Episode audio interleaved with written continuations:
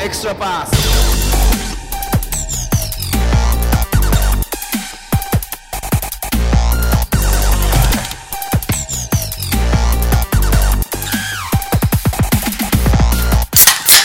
はい、エクストラパスポッドキャストです。始まり方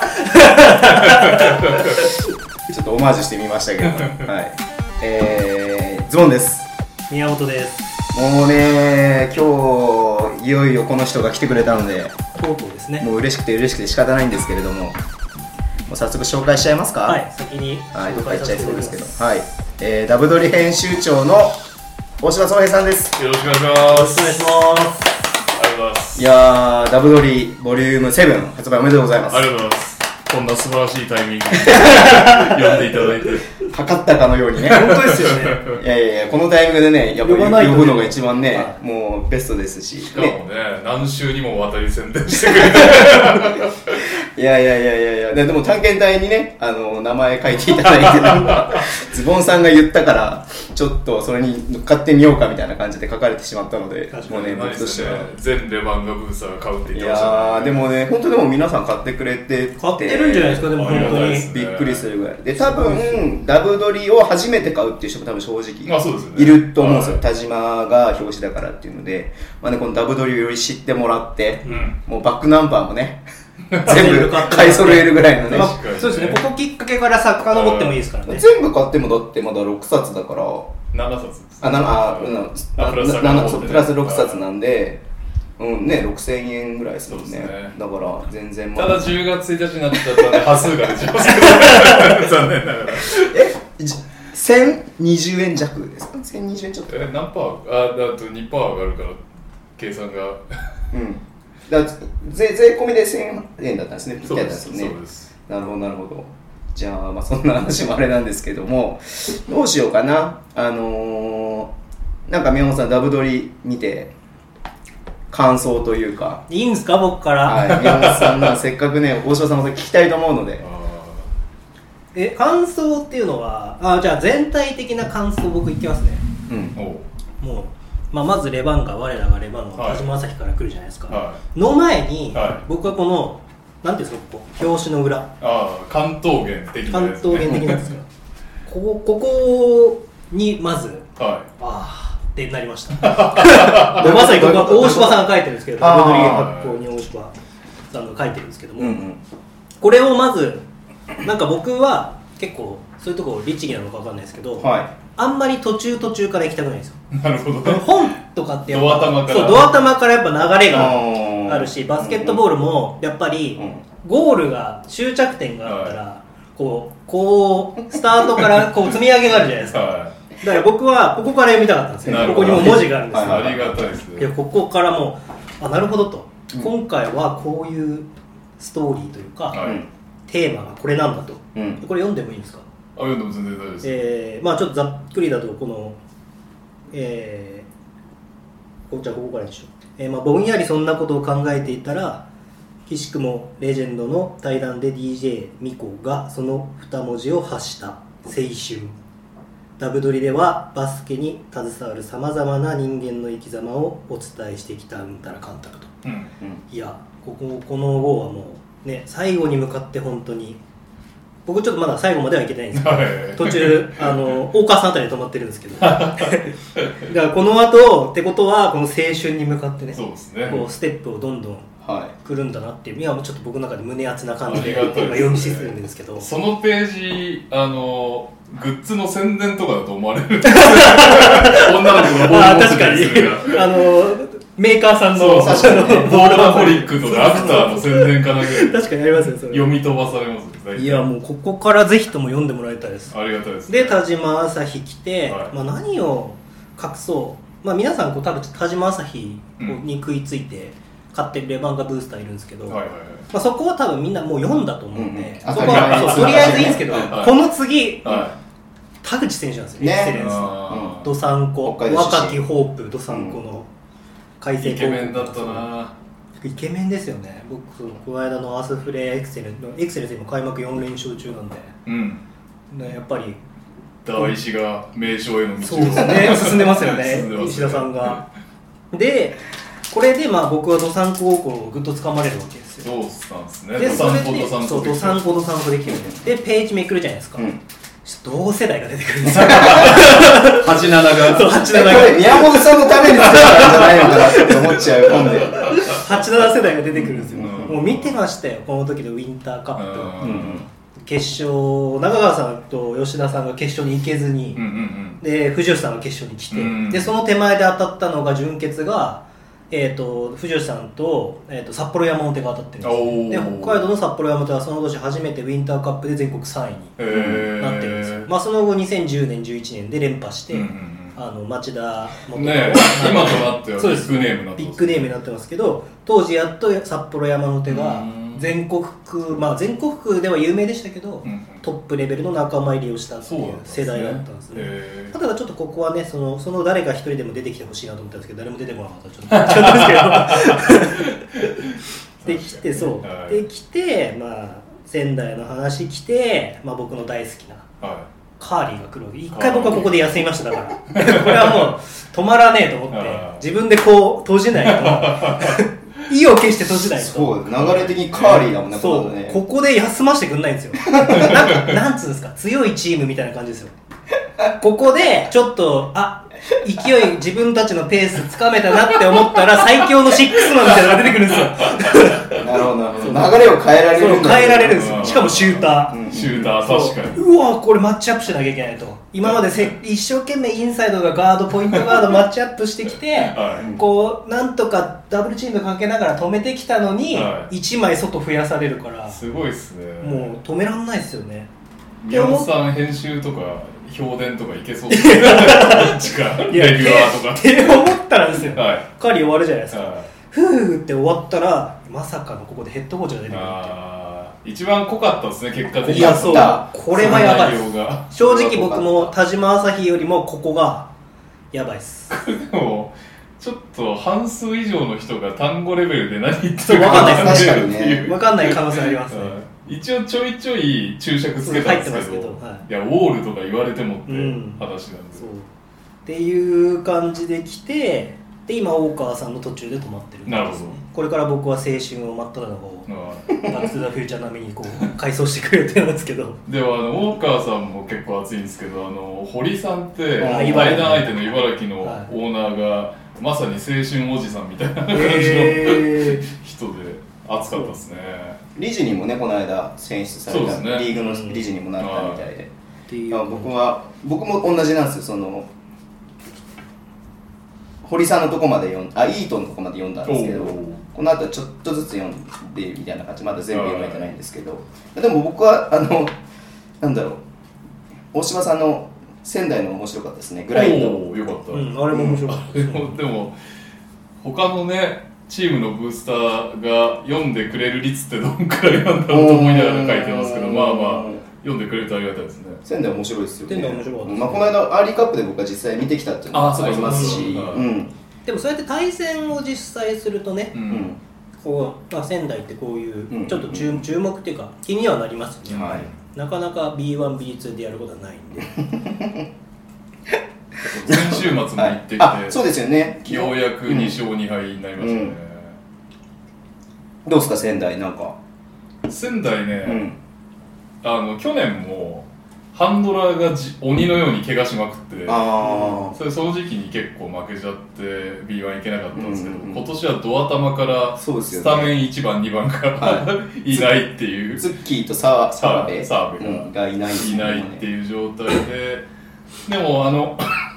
あの第2節は帰ってきた月野が、あもう大丈夫になったんですねあ僕もう見てなかったですけどなんか脳震盪だったらしいんですよ。ああーなるそほどうなんですねいや、でも、だいぶ1枚帰ってくるだけでだいぶ違いますね、そうねさすがに。なるほどあと、バサワベが帰ってくればと。 俺、でも泉と仲良くて。ああれなんですけど全然出番減ってるんでああそうなん励でまして帰ってきましすたねなるほど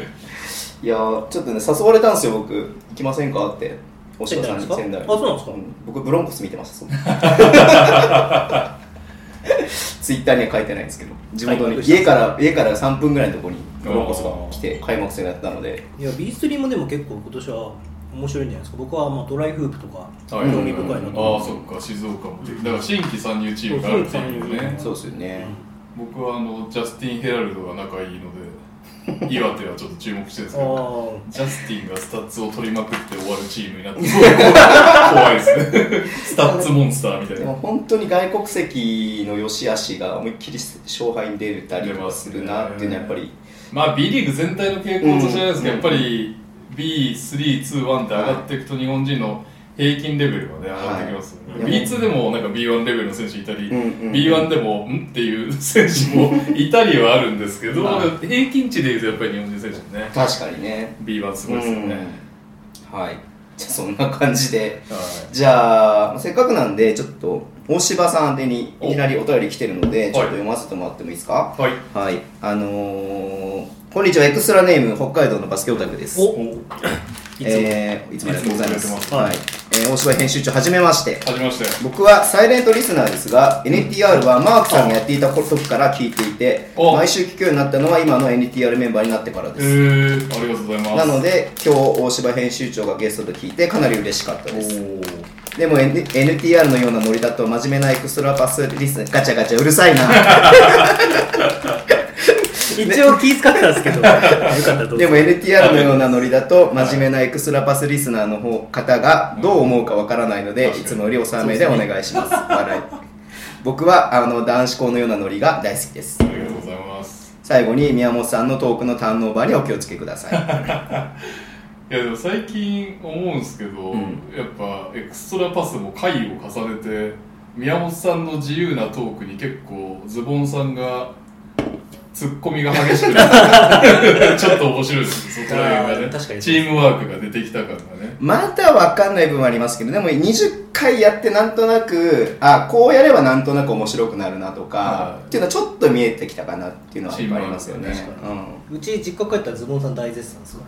らあそうなのあのー、そうなのあれ何回かのポッドキャスト言いましたけどうちの母親もこれ聞いてるんですよえーそうやばいやばい、そうそれこそ下ネタなんかやってる宮本さんのご報道さんを怒らせてしまう。 そうなんですよそれでうちの母親ズボンさん大絶 賛なんでへえうちのズボン大丈夫です母か親は間違えて宮本さん出た回の NTR でも聞いてないですいよやーそれはわかんないですちなみにレオはおかんに聞かれた形跡があるんです いやまあでもその辺は諸外じゃないですか、まあね、バスケ選手やったらね親にバスケの試合毎週見られてるんですから、けど。まあそうですね。まあそこ。は、まあしょうしょうがないと いうか覚悟を決めてやるしかないっていなうるほ名前出してやってますからこっちもあそうなん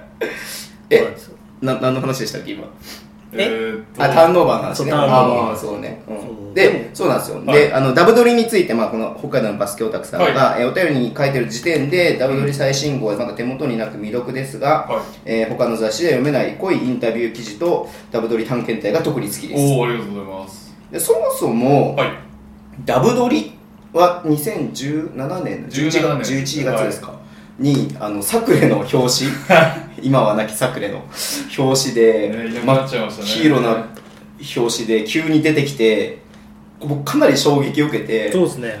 え何雑誌え何さえサクレが表紙なのみ たいなな何を発信するのっていうこ うそのだって今までバスケットボールってねこう戦術書とか、はいまあ、月刊バスケットボールさんみたいな、うんそうですねこう情報をはは毎月とかのこう情報大はい会大会の情報とうんうかんだと戦術しかなかったのにい。そうですよね。ええ何何をっていう感じは僕はありましたねそのはいでね急に何か出てきて本当僕この人たちはな何がしたいんだろうってそうすごいそう思ってで僕いろいろ探した結果、いまあ、NBA が好きな人たちが集まってやってて、でその、ね、NTR をやってるとかっていうのを知って僕はダブドリーが入り口で NTR を聞き出しあたーへー人なんですよ。なんであのね結構どういった着想というか、はいどういったところがこうダブドリを始めたのかなっていうのをすごい聞きたいなと思っていて、はいもう何でも、あの人の悪口になっちゃうとこ以外は何でも秘密は特にないので 入り口あの最初のきっかけとしてはマササ伊藤って、はいはいはいわかりますがあの、はいアカウントがあるんですけど、はいあの釈野さんの講習の時来てくれあたあんそうでですすか、ははいい、はいはいあそう言ってましたねうんひっそりね急にフォローされたんで僕もどあの方か存じ上げないですけどただあのマイケルさんのはいあれがマサザ伊藤さんああそうですこの人はかなりできるんだろうなっていういや僕すごいですよね戦術オタクなんですけあどーでも特に NBA のそういうトレンドスタッツ戦術みたいなのが大好きなあで NBA のその NBA クラスターと言われてる人たちの界隈ではすでに2017年の段階で超有名人、うんあへえでその人が、まあ、それこそマークさんとかとマーク貝島さんとかとなんかねああいうそれこそ会議室借りて、はい講習とかやったりとかあしてへーて戦術講習みたいなで僕が2人で飲んでた時に正サさんと、は飲んでた時にいやでもここまで来ちゃったらなんかもうちょっといろいろやりたいですよねみたいなことをマサさんがポロッと喋って、はい僕印刷屋なんですけどいはいあじゃあマササさんがいるだろうと思ってトミさんもいるなトミさんってデザイナーでポートランドブレイザーズ好きな人間がいて、はいで大西レオというブルーズ好きで通はい訳、翻訳いけるやつがいるぞと、はいでなんかこう上げてってあと一人町田君ってあのプロで、えー編集やってる人編う集ー間がんいたりしてっていうのであこれ雑誌できるんじゃないっつって声かけたのが始まりですねへだかえら確かに NBA 好きのメンバーになったのはマサ斎藤きっかけだったからですねでもじゃあそのメンバーで NBA 系に行こうとかはならなかったんですいやそれが雑誌ってかはい買わないじゃないですかみんな基本的にでもまあそうですね失礼ながはらい最近やっぱりなかなかうんその書籍とかはこうこうなんですかし下り坂というはかいなかなか販売がそうなんですさよねれないというかだからその僕はあの情報誌とか無理だなと思って絶対売れないなと思ってで NBA になったらもうどうしてもね情報誌的なことになるしかない、うんそうですねか向こうに一人都 会を向くっていうなかなかの感じになっちゃうんで、うんでやっぱり盛り上がってきたし B リーグじゃねっていうところはまずありましたね、でそれでその内容もまあいろいろあるじゃないですか、はいあの月刊バスケットボールさんとか、うんフライさんとかハングタイムさんとか、うんうんうん当時はまだ紙だったスピリッツさんとか、はい見てまあかぶるとうんダメうだと、うんうんん埋没するし情報には行きたくないっていうので、思いっきりどちらかというと書籍型にうんうんこう振ったっていう文を読ませるとおー立ち読みしパレットめくってあこれちょっと読むんだったら家帰持ち帰らないとうんそうですねダメだなっていうとこまで持っていこうという発想ですねへまあそうえとしてえーいやー嬉しいですけどねうんやっぱそのエクストラパス始めた時もやっぱりそういう周辺情報がまだまだ圧倒的に足りてないだろうなっはていうのをすごい感じたので、まあ、そういうことやりたいなっていうところで始めた部分もあってそんな中でねすごいじゃないですかその人選手について10ページ以上20ページ近くのインタビューがあって掘り下げてってっていうのがすごい面白いなと思っていて僕は本当すごい好きだったんで好きだったん でって思いましたいいやで もあのサッカーの話とか野球の話になっちゃうんですけどどうぞは僕本屋めっちゃ好きなんですよおーで言ってましたねずーっと本屋にい暇があれば本屋に行って昨日もあ仕事終わってからずっと1時間ぐらい本屋にいたんですけど例えばスポーツ書籍のコーナーに行くと、うん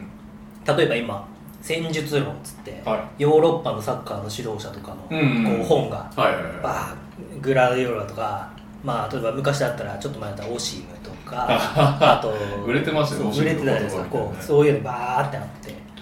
でこうなる中でやっぱりバスケットボールってそれ系が少ないんですよね例えばああの NTR さんだとよく出てくる野村克也さんのあーみゆきさんね のそうね野村克也のなんかぼやきみたいな本とかいそうおいやんうぎりこうあるんですよこうキャッチャー論みたいな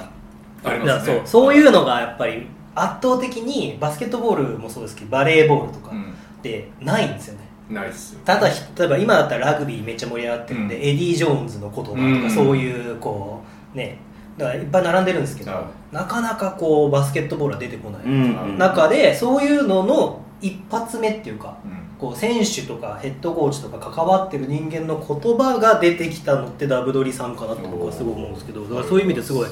嬉しいです僕は正直あのサッカー系のそういう本がすごい大好きで、うんあと僕日ハムファンなんで栗山英樹さんの本は毎年出るんですけおどー毎年出るの、はい、毎年買ってへてーこの間栗の木ファームっていう栗山英樹さんがやってるはい栗山町の,、はあの展示なんていうんですかあれの展示場っていうかあ家のもともと住んでた家を、はい要はグッズを全部並べて、え無料で見れるようになってるんですよでミュージアムみたいなそうミュージアそうムそうそうそうで隣に野球場があって、えー、自分で作ったりえー、すごっそうそういうところに行ってきたんですけど、えーだからそうやってまた多分今年もおそらく栗山さんの今シーズンを振り返ってのはい本が出るんですよね今シーズン中田翔に対してこんなことをかけたんだがあーこうなるうほどまねくいかなかったとか、えー清宮はやっぱり才能に満ち溢れてるからどう育てるべきかとかあー議論が様々あったとかっていうのが、まあ、今回太田とかがあって2番のバッターが結構調子良かったんですけどあまあ、太田が覚醒するにあたって とかそういうなんかいろんなのが出てくるんですよあー巨人であんなにダメだったのにつってそうそうそうそうあでなんか太田が有名なエピソードですけど太田が巨人ーで、うんあのベンチの指示を仰いで、こう振り返ってバッターボックスで振り返った時に、はい栗山さんが次怒ったんですよはいでこれで怒られるって思った太田が帰ったら「お前がバッターボックスで考えて打つんだからベンチなんか見るんじゃねえ」みたいなこと言って怒られたんですよおーそこから太田がこへうー覚醒してるへーっていういろんなエピソードが、まあ、栗山さんの本読むだけで分かるんですよ、はいはいはい今シーズンが、まあ、ちょっと続く続投するかどうかちょっと今あそうですねいろいろやって揺れてますあでも「続投へ」とかって書いてあったけど、うんまだわかんないそへうどうなんですかねうんなかなか難しいじゃないですか,、えーそういう、まあ、5位でしたっけ、うんうんだからそういうのが僕大好きなんでなんかあこれをねいつか誰か一人追いかける的うんに僕はやってほしいなっなるほどねて いきなり ダブドリプレゼンがもう始まっているっていうね じゃあもう次はあれですかボリューム8は8は1月に、 1月に売りたいんですけど、うんあのやっぱ今開幕シーズンで皆さんああお忙しくて忙しいですよね日程調整の段階で結構挫折気味ですいやーでもね続けてうねん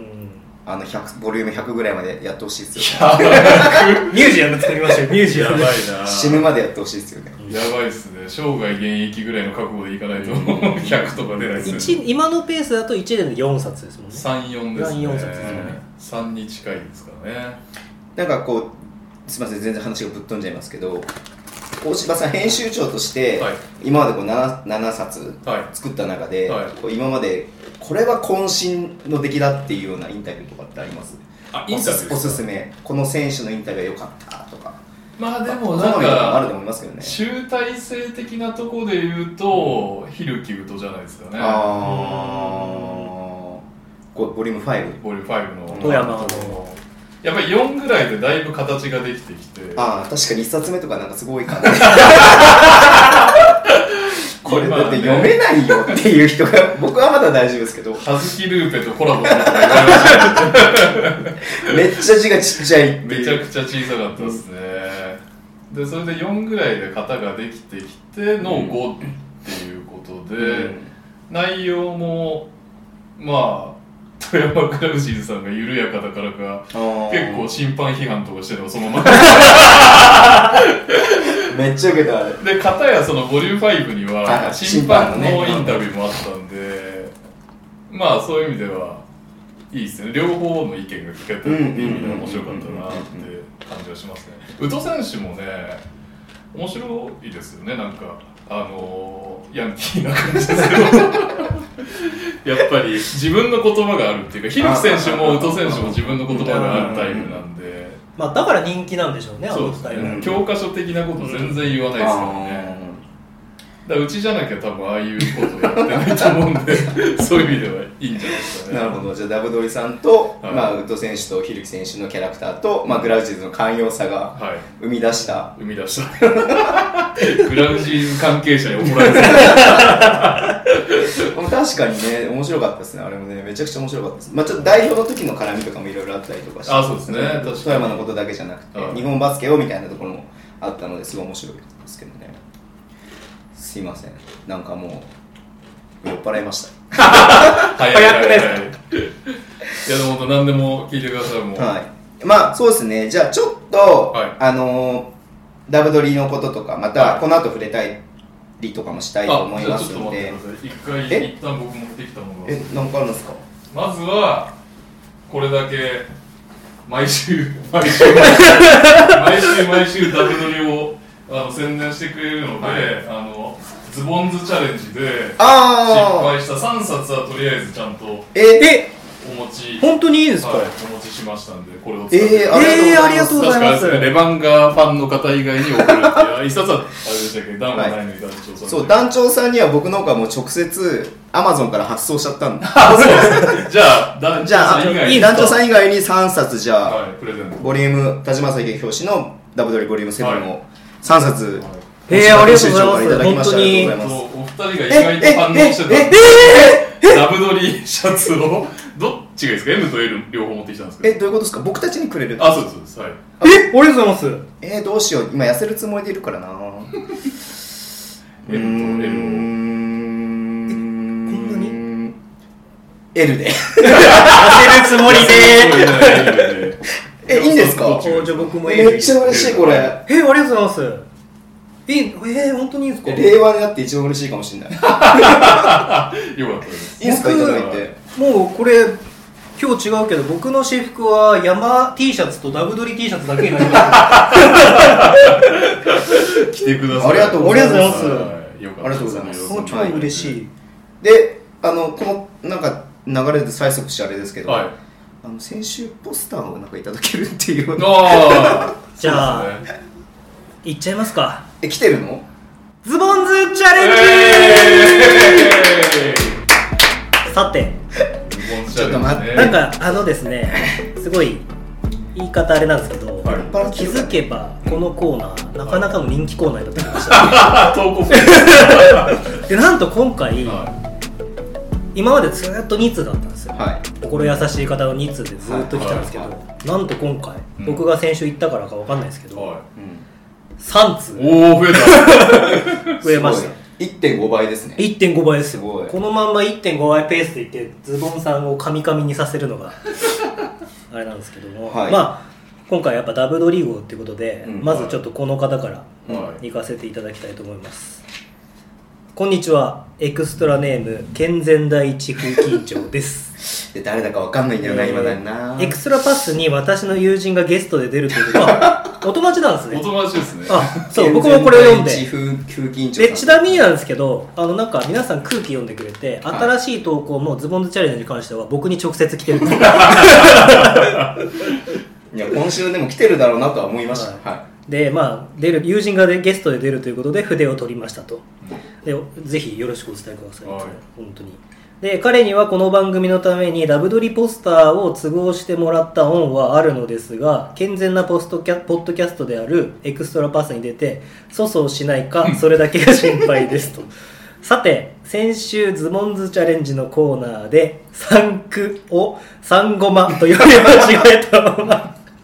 早口言葉を成功しポスターゲットという流れになってしまいましたといいやーこれは本当に申し訳ないです僕はいのそれは宮本さんが漢字が読めなかったそだけう だただのバカさ加減がどんどんまあ競馬用語ですそよねうでちなみになんですけどこれ後々あの画像がないからあれなんですけど、はいこの方すごい優しくて、うんうんあのー基本的に全部あのー英語と英単語にはあのカタカナを振ってくれてます小学小学校3年生用ですねではポスターゲットという流れになっていましたね、うんうん宮本さんの先輩後ろ圭介選手のエントリー不承認はかわいそうでしたが、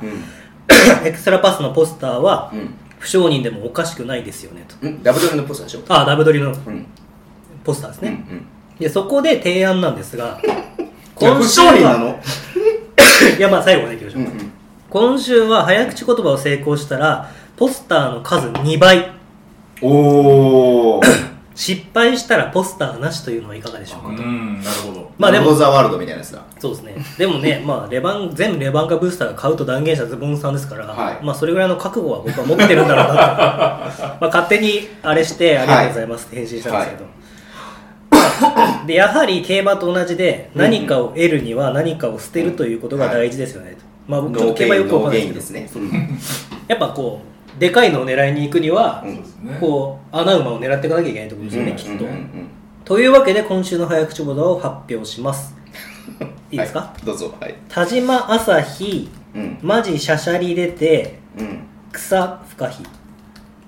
ああ優しいねおいけそうっすかけそうですか、草不可避ねはもうい、ね草でいいんですよねはい普通にもうあれですよそうですねもうこのためにズボンさんは毎日早口言葉を練 習してる生麦生米生卵をつますからね、あんた何してんのって奥さんに 言われたいですかう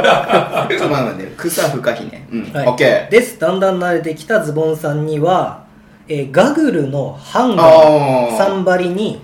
ちょっとごめんなさいちょっと僕わかんないですけガどグルのハンガーさんめっちゃいいばりにうん滑舌よく高速で3回連続でお願いしたいと思いうんます、それでは DJ ハンズボン「ブリングイットオン」でこの「ブリングイットオン」もちゃんとカタカナ優しいね 3回 ?3 回ですえこれダブドリポスター成功すればなあそうか何枚ですか成功すればだから2枚になるじゃないですかですかじゃあ3枚あげるということになるか成功したら3枚おいいんですかやあ3枚の普通で3枚普通で3枚成え功3した枚もいただけるんですか成功したら6枚えにしー、ます、 6枚ももらえな六い枚でも6通しか多分応募来ないそしたらでもあれあでもあれですよね北エールでダブドリのあカわかーったわかったわかったポスターもらえるんでわすかよったわかったわかったでもアウェー系の人はもらえないじかゃあらポスターだけを3人とセットの人を3人にしましょうあいいですねダブドリそうとそうそうそそしたらいいじゃないですか、あいいですうんね、でそれはもうランダダムムなんでも仕方ないんでそしてそれでいいんじゃないですかじゃあ失敗したらあ失敗したらかけちゃダメですね成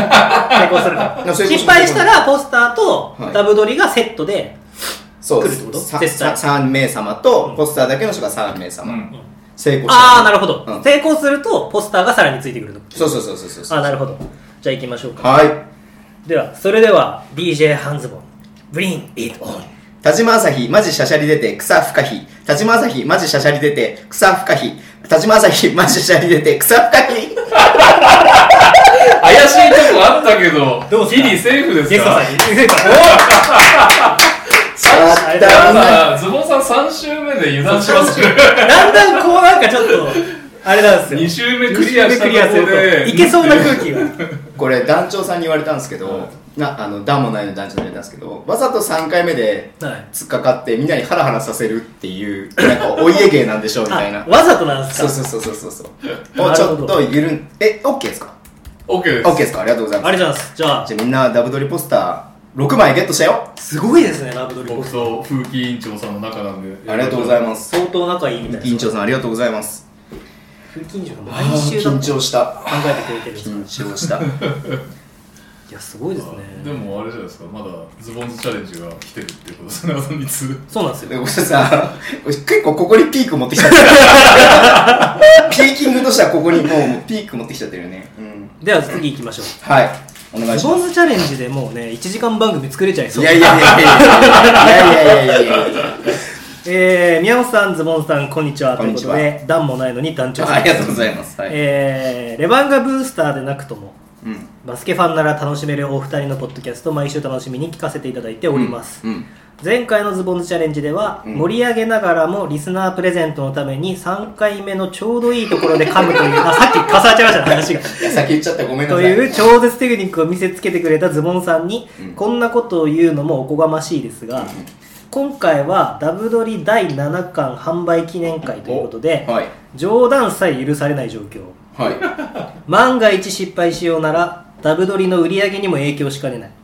い。すなわごめんなさい大丈夫すなわち損害賠償案件おまあそうですね、はい確かに僕ら次第そうですまねあ、僕はいも勝手に付け加えちゃいますけど僕もひたすら今ダブドリで、ひねたすらビッグドンキと一緒に撮ってますからはい。ダブ撮りのドリをね写真のドリにしてるんですけど、はいあれでつぶやいてるのは宮本さんぐらいしかいない。そうそう そうそうそうでレバンガーイダブドリ愛の強いズボンさんには心配ご無用かと思いますが、はいくれぐれも細心の注意を払ってチャレンジしてください、はいされてくださいって書いてますねはい。はいえー、いきます よ田島朝日うん。自社市調査し自社しい市い音長。ですね僕の漢字がちょっともう心配になってきたんでん自読めない社市調査しあ自社史自自社社史の歴史うん自社史調あ査歴し史ねうん書いた他社費これ結構あの僕難しいすごいな失礼なんですけど、はいこれを見てあのさっきの健全風紀委員長さんとかも見るたんびに、うん もう一人で笑っちゃうんですよねこもう先にイメージしちゃうんですよここれをチャレンジしてるズボン さんえ自社し調査し書いた他社費ええ港やアレクシスが言えなかったズボンさんこれ難しくねこれ難しいですね、うんじゃあこれはもう大柴さんに譲りますよ僕はこれは早口言葉苦手ですよではそれじゃあでやりますかははいズボンさんさらっとスピンさんでお願いしますと、大丈夫ですか、はい大丈夫ですよでは、えー団長、えー、団もないのに団長さんからの、はいえー DJ 半ズボンカモンセイ田島朝日自社し調 査早っ残3念回目で貯めるやつじゃなかったです1回目でもうもう3回分の力使い切ったんですか ダブドリポスターアンいケーやトー自社費って何 今日はアルコールのせいだなこれはい田島朝日自社しあダメだ言えないこれは言えないこれは言えないですこれは言えない田島朝日自社誌の時点で結構難しいですうん言えそうじゃないですか大柴さん田島朝日自社誌調査誌書いた他社費田島朝日自社誌調査誌書いた他社費田島朝日自社誌調査誌書いた他社費おおーじゃあダブドリポスター3枚追加ですね 成功だったんです3回自分であげちゃうあげたいむしろみたいなありがとうございます団長さん難しいですねはいなかなかはいまあ、ここまでは予定調和というかそうですね、まあ僕の中でも僕の中でも想像できるん分かってたパターンですねですけどこの後がちょっと楽しみですねでなんとうん新しい方が1人、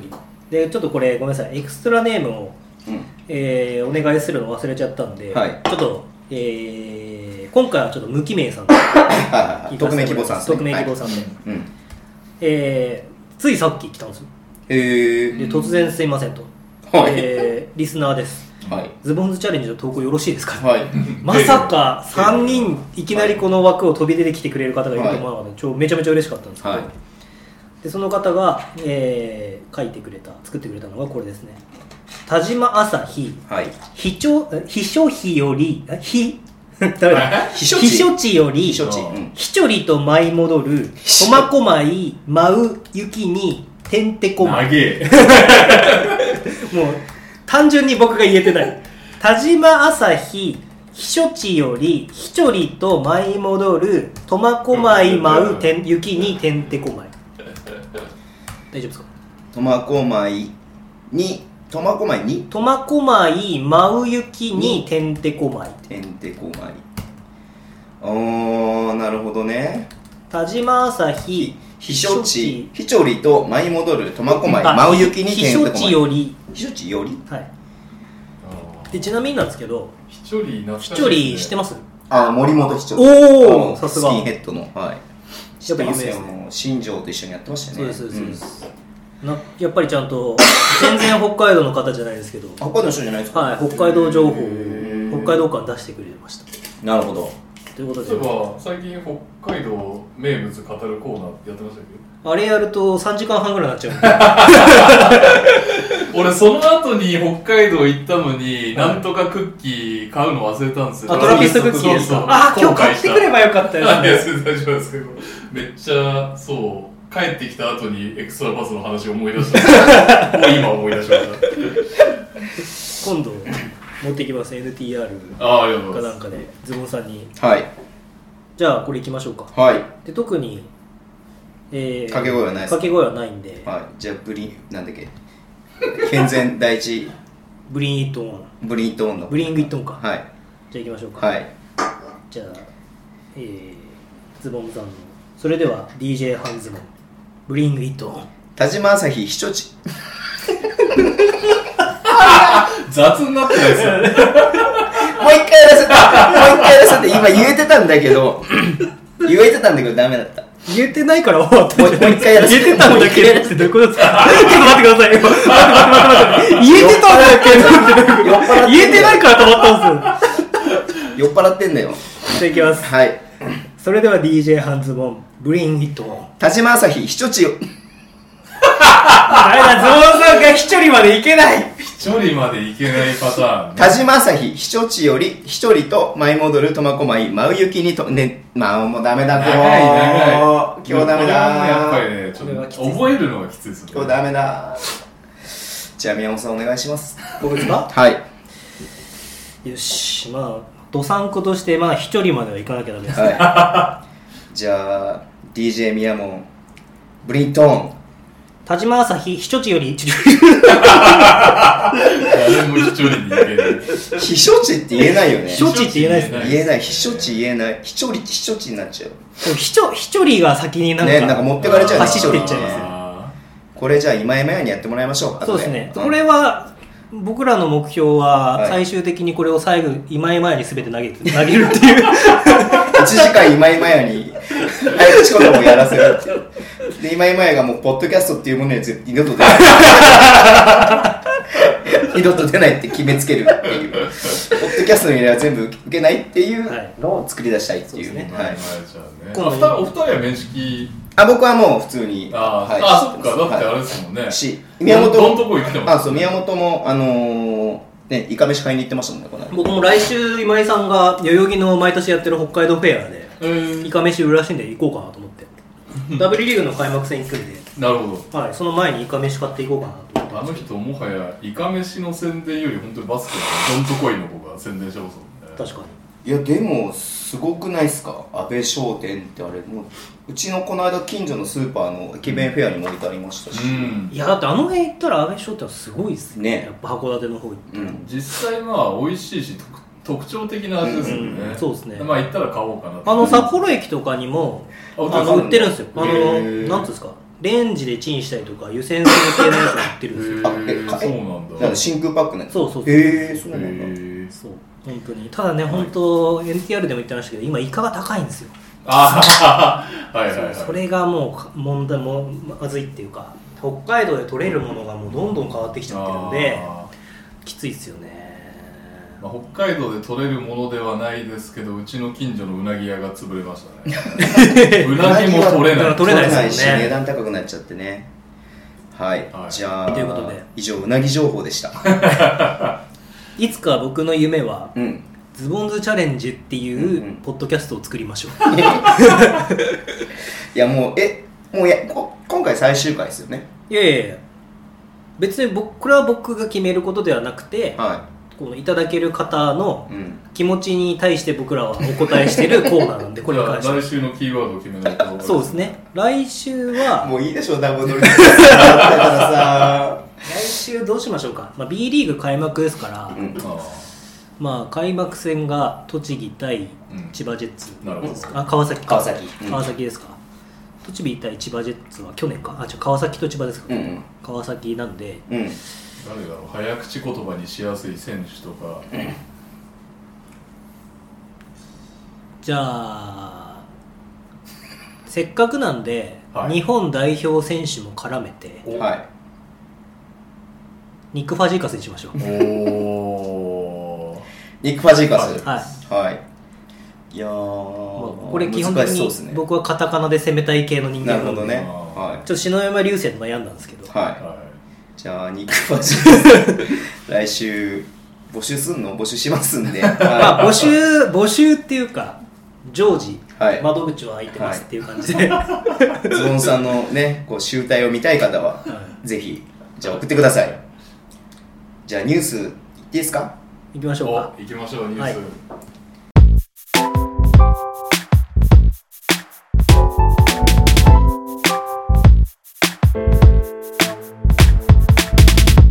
ウィークリーニュースですけれども、はいやここまで40分も話してるなありがとうございます。早い わダブドリダブドリでダブドリのために40分使っていた早いだいて。わーまあダブドリはもちろんね、はあの発売になったっていうのはニュースであれなんですけども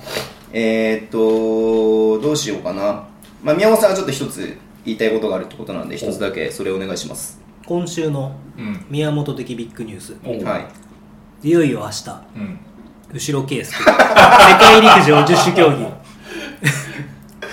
ということで明日っていうかかだからまあ配信あそうですね今日配信が今日が当日です10よね月なんでうん、10月2日うん2日の夜、うん10時30分かな、あそうなんだ夜中全部世界陸上は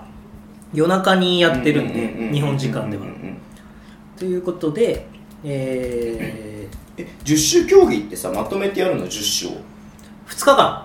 2日間で10種やるの10種やるんですよえそれめっちゃ超しんどいんですよハだから最後はもう最後 1500m で終わるんですけーど、ドねうんうん最後はもう 1500m やった時うんうに、んもう倒れるんですよみんなへーでもう結果どうあれ全員がもう 称称賛し合うっていうかなるほど、ね、本当にキングオブアスリートですね体一個でうーもんやるっていうはいっていうことで皆さんぜ ひえー、TBS ですか小田裕二織田裕二が間もなくって言った時から23時間もあると思うんですけど俺ちょっと気になってたんですけど、はこれって後ろさんですか違うそれ富樫君の、はいあれですよねそれは多分あの富樫君千葉ジェッツのはいトレーナーさんじゃないですか、あそうなんだ俺、はいなんで富樫さんが後ろ圭介さんのアイコンにしてたのかな違う人でしたね後ろさんはだって、は今絶頂の時は体脂肪率3%ですからね、えー3%ってやばくないですかいやばいカール・マローンより低いですねカールマロンカールマロンさんえ何パーなんですカかール・マローンはあの4%ぐらいで、はでもオフになると頑張ってちょっと体脂肪増やすいへえカールマロンぐらいスクリーンをかけるのがうまいやつが日本に来てくれたら日本も変わる気がするんですけどあースクリーンのかける側問題もありますよねありますよね使う側問題もあるけど使う側問題もあるんですけどかける側問題もあるんあでりすますねまあということで TBS はい、TBS 明日の22時35分から、うんえー 100m ですね で1時間後の23時30分からは走り幅跳びえー、ずっと見てられるねそしたらねそうだから結構なんなんていうんですかねこういうのも僕ダゾーンとかで配信したら面白いんじゃないかなって思うんですけど、うんやっぱ世界陸上になってくると全競技あるじゃないですか、うんはいだからこう間に女子の砲丸投げとか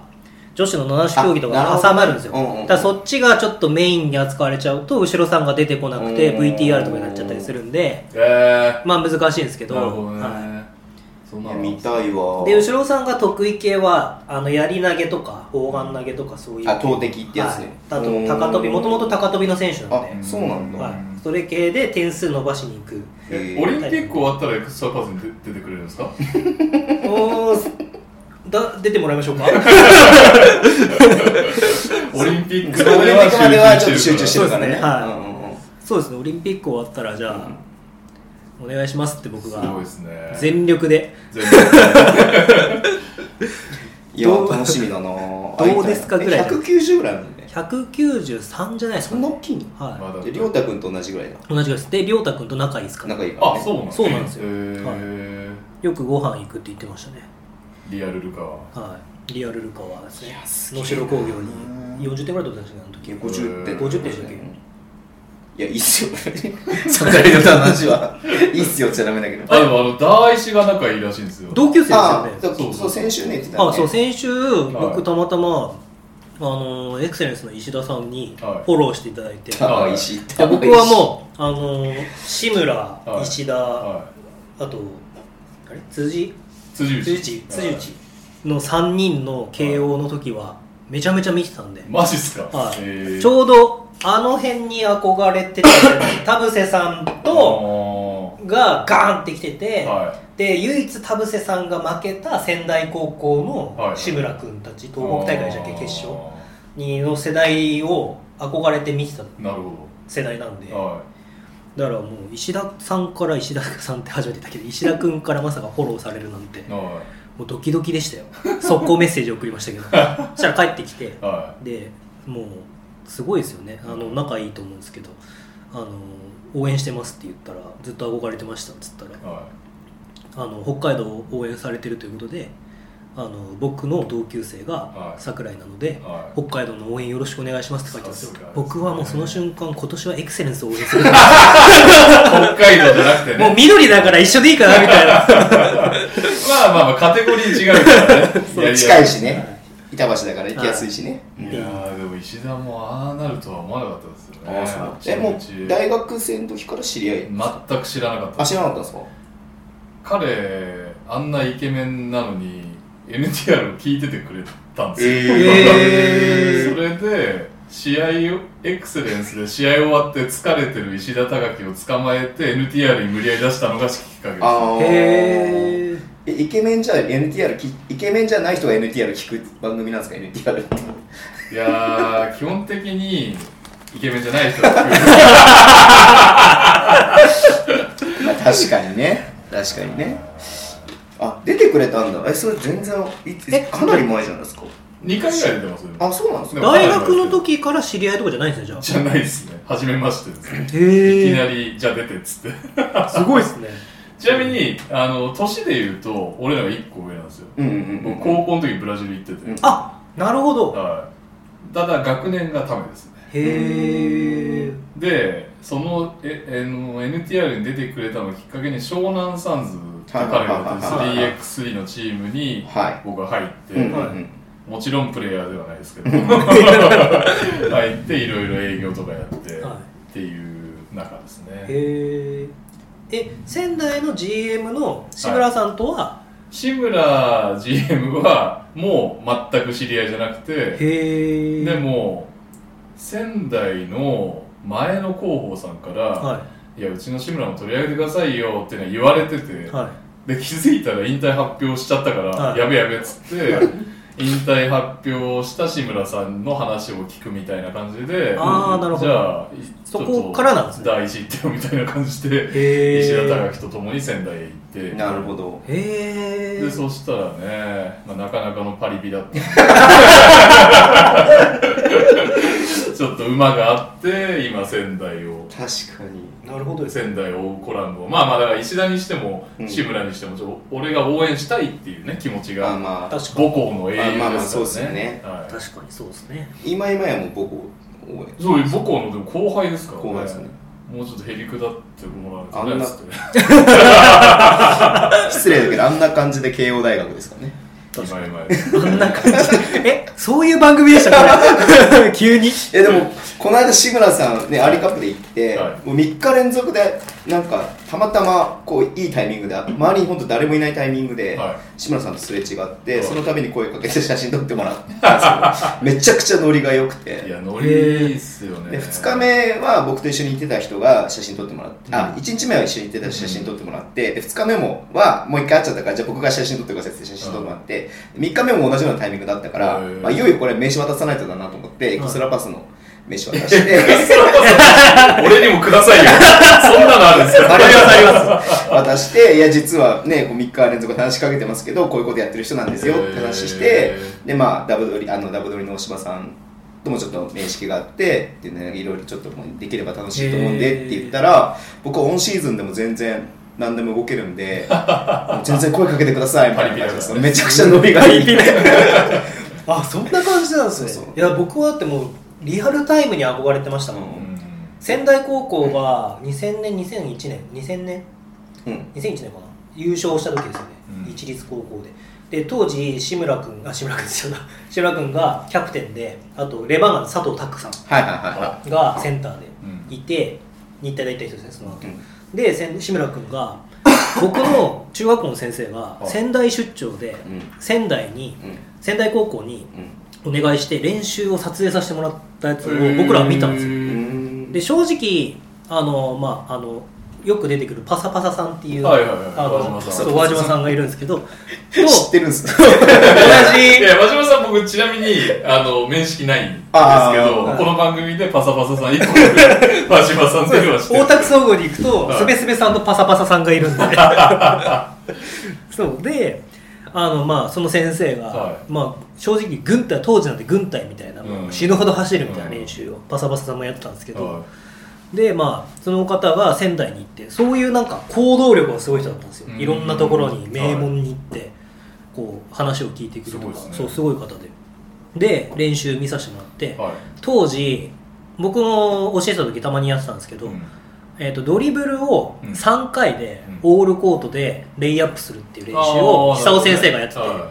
でまあ結構男子だと普通にできるんですけど、いうん志村君はあの身長でうんドリブル2回でやってたんですよすごっ。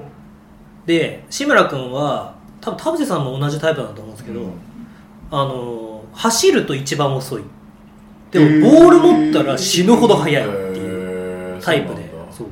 で当時ちょうど僕すごい鮮明に覚えてるんですけど、はい記憶力だけいいんですけど志村君が B チームに落とされた時、えー、そんなのあったそんうですね。すごい久尾先生に、うんこれからなんか久尾先生からするとあの当時志村君を1回うんまあ、今の時代どうかわかんないですけどそういうのいいかどうかはうん一回こう落としてあでチーム全体をこう盛り上げていくために、へーそんなの一度志村を B チームに落とすみたいなへーで志村君はそれにいろいろなんか葛カンカンをして、はいでそこからまた戻ってきて日本一のステップを踏むんですけど、へーで志村君がもうめちゃめちゃ速いんですよ本当に、エンドラインからレイアップまでドリブル2回で行ってもうそ れではすごいそうな。で先生がヤリスだ、ヤリス。で僕ら僕らが教えてた先生ははいそれを見て感銘を受けてその練習を取り入れたんですよ、はでしたら最初絶対4回で3回まではいけるんですよいへーでそれで初めて僕このここのボールどうボールを回転をかけて手のひらで回すっていう重要性を知ったんですよあーだこう持つとダブルドリブルじゃないですか、はいはい下から持つとダブルドリブル、うんでも回転をちょっとかけて、うん前に転がしながうらんそれをこうここでシュルルルルって回すとこう伝わんない と思う。まあでもなんかバスケ部入って、うんこのチェンジドリブルのうんうんサイドチェンジみたいなのを練習でシュルシュルシュはルいシュルシュルってやるのの応用版みたそいうな応用版みたいなやつ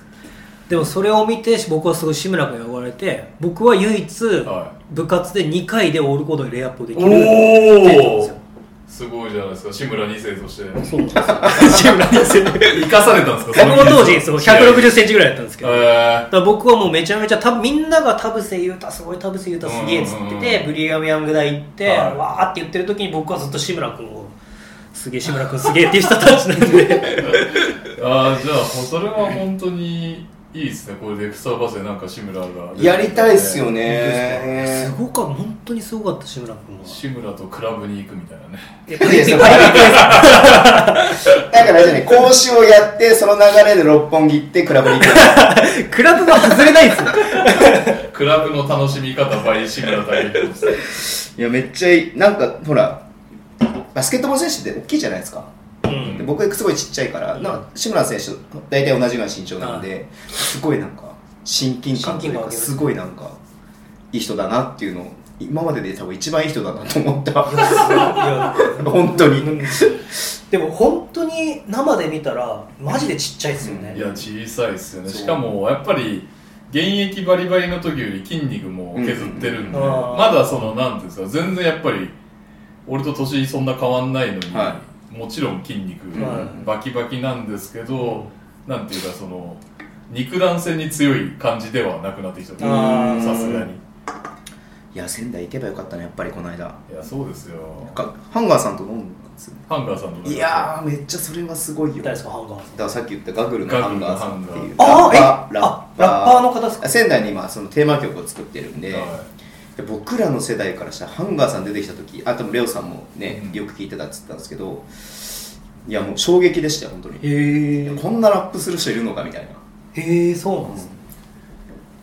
いすいませんあのいや ラップがわかんないからあのー、だから週末、その仙台エイティナイナーズのホーム開幕戦に、はい大西レオと大柴総平の2人で行ったんですけど、はいもう大西レオがひどくて、全然仙台エイティナイナーズはどうでもいいんですよ、あいつ。 マジ夜のハンガーさんとの飲み会しか興味ない。それのために俺は来たみたいなそうそうそう。茨城意外と弱いねとか。お前コメントそれかよ、みたいな。そんな感じでしたからね。いやー仙台ねいや 2, 週2週とかまあ1ヶ月に2回も仙台ね行ってもよかったなと思ったんですけどちょっとどうしてもブロンクスに行かなければいけなかったそうですね すいません失礼しましいや地元は大事にしなきゃいけないですからそうですねたはいすいませんじゃあえっ、と後ろ圭介さんの話題から結局志村 GM の話になりましたけれどもなんでニュース、ニュース、ニュースのね、ニュースのドア玉が後ろ圭介さんだったのね。あー一応これだけ触れておきたいなっていうのが、はいえーレバンガ北海道、はい織本武彦選手あ引退今日14時からバスケットライブ配信あるんですよねえ、そうなんですえバスケットラ イブ14時からってもう過ぎてますけど、今。あ16時だあ16時4時からバスケットライブでやるんですかやるんですよええーそうな引んだ退会見。あ UHB がやる北海道文化放送がやるんですけどそれを多分バスケットライブでも多分生放送ですうんうんまあ、それぐらい偉大な選手ですよね。まあそうですね49までやってるんですからうんうねんうんうんそうなんですよねだからえなんかあります僕ですか 僕はツイッターでも書いたんですけどあのー最近いろんな方と話しててううんんうんあのワールドカップが終わって日本の NTR さんとも話してますけど、はいはい日本のバスケットボールあこあ。うスタイルとか、こう構築の仕方とか話になるじゃないですかで僕そこって国内リーグとやっぱりけつながりがないといけないと、うん当然ないと思いけないと思っててでもちろん日本のリーグってもっと、うんこう例えばスリーポイントが増え日本のリーグでうんスリーポイントが増えてくれば、うんリ代表もそういう形になると思うんですよ女子は逆で多分この後触れると思いますけど、は女子は実業団なんいで、うん要はどっちかっていうと協会の方が強いっていうとおかしいですけど、はいはいはい力なるがほど要は集める力とかうんやる力があって協会からトップダウン型でこう来てるんで、うんうんうんでもリ今は違うじゃないですか男子は、まあ、もちろん協会は強い強いですそうよですねあれですけどリーグがいっぱいチームがあって、うんその中の優秀な選手が行くじゃないですか、うんっていう意味では強化方針がやっぱ違うんで、は流れがいはだからそういう意味ではリーグが変わっていくことによっていうん日本のスタイルが変わってくると思ってるんですけど、その北海道っていうスタイルっうんて僕作んなきゃいけないと思うんですよああ言ってましたよね、はい特に北海道にあるからこそそうですそうですそれは北そのダブドリさんのこの田島朝日のうんこれで田島朝日選手も書いてたんですけど、は北海道の地域性みたいなことを彼も話してて、うんはいで僕はそれすごい共感したんですけいど、はい彼も北陸高校に行ったからこそ道民がどういううん雰囲気でどういう人たちなのかっていうことを彼なりに感じてるんだと思うんですよ、うんうんでだからそれがいいとか悪いとか僕よく批判されるんですけど お道民のこういうところはもっと変えた方がいいんじゃないかとか言うと、はいなんか何若造が言ってんだ的な感じ でだけど批判されるんだそうそうそうそうなんかその今でもスタイルってあるじゃないですか、はいでも僕すごい思うのがやっぱりこう北海道って織茂さんがいなかったらこれはみんな一緒だと思うんですけどはい織はいはい茂さんがいなかったらチームがないわけですよ、んそうですよもうねそもそもねで織茂さんは埼玉の人で,、うんでそれにどっちが先かどうかは別として一緒に来た桜井さんもうん三重県の人なわけじゃないですか、うんうんでもっと言うならばトヨタ自動車から来た2人なわけじゃないですか、うん当時の、うんうんだからそういう意味で要はやっぱり自分たちで作ったクラブっていうよりはうん織茂さんが残してくれたクラブをなるほど今後どう北海道として盛り上げていくかっていう一つの分岐点だと思うんですよね、 で田島朝日は僕はそれをすごく言及してると思うんですよこのダブル取りで、なるほどねはい北海道の人たちの応援は優しい、でも例えば勝久マイケルさんが 書いてるんですけど、うんはあの千葉のあ千葉じゃないや栃木いの、あのマインド、うん応援に対するこのマインドっていうか熱狂の仕方それはまあ信州とも違うし栃木は栃木の素晴らしさがあってっていう話がありますけど、うんだかはらそういうものを北海道の今後僕は北海道の人間が作っていかなきゃいけないと思うんですうんね、うんうんそのベースに僕はやっぱり常に織茂武彦っていう人間が中心にいる必要性があると思っていて、なるほそういう意味ではバスケットボールが例えばもう今後どうなるか分かんないですけどど、はスリーポイントが例えば女子代表みたいいに30何本こうんうシュートを打つ、うんでその半分ぐらいが入るっていう、うん例えばスタイルになったとしても、うんそのベースというか中心にうんピンダウンスクリーンからのカールバックっていうのを入れといてほしいんです それ好きよだな本当にそれ好きだいや俺なもセットそうそうオリボセットみたいなでもう例えば、はいこう見てる人とか、はアウェーの人とかが、いやもうあのオリモセット止めないと、は北海道には勝てねえんだよみたいな、はいっていう文化を作っていきたいんですよ、伝統芸能みたいな感じでねそういうんだから今の選手がうんどうとか、タイプがどうとかではなくて、一つの要はスタイルとして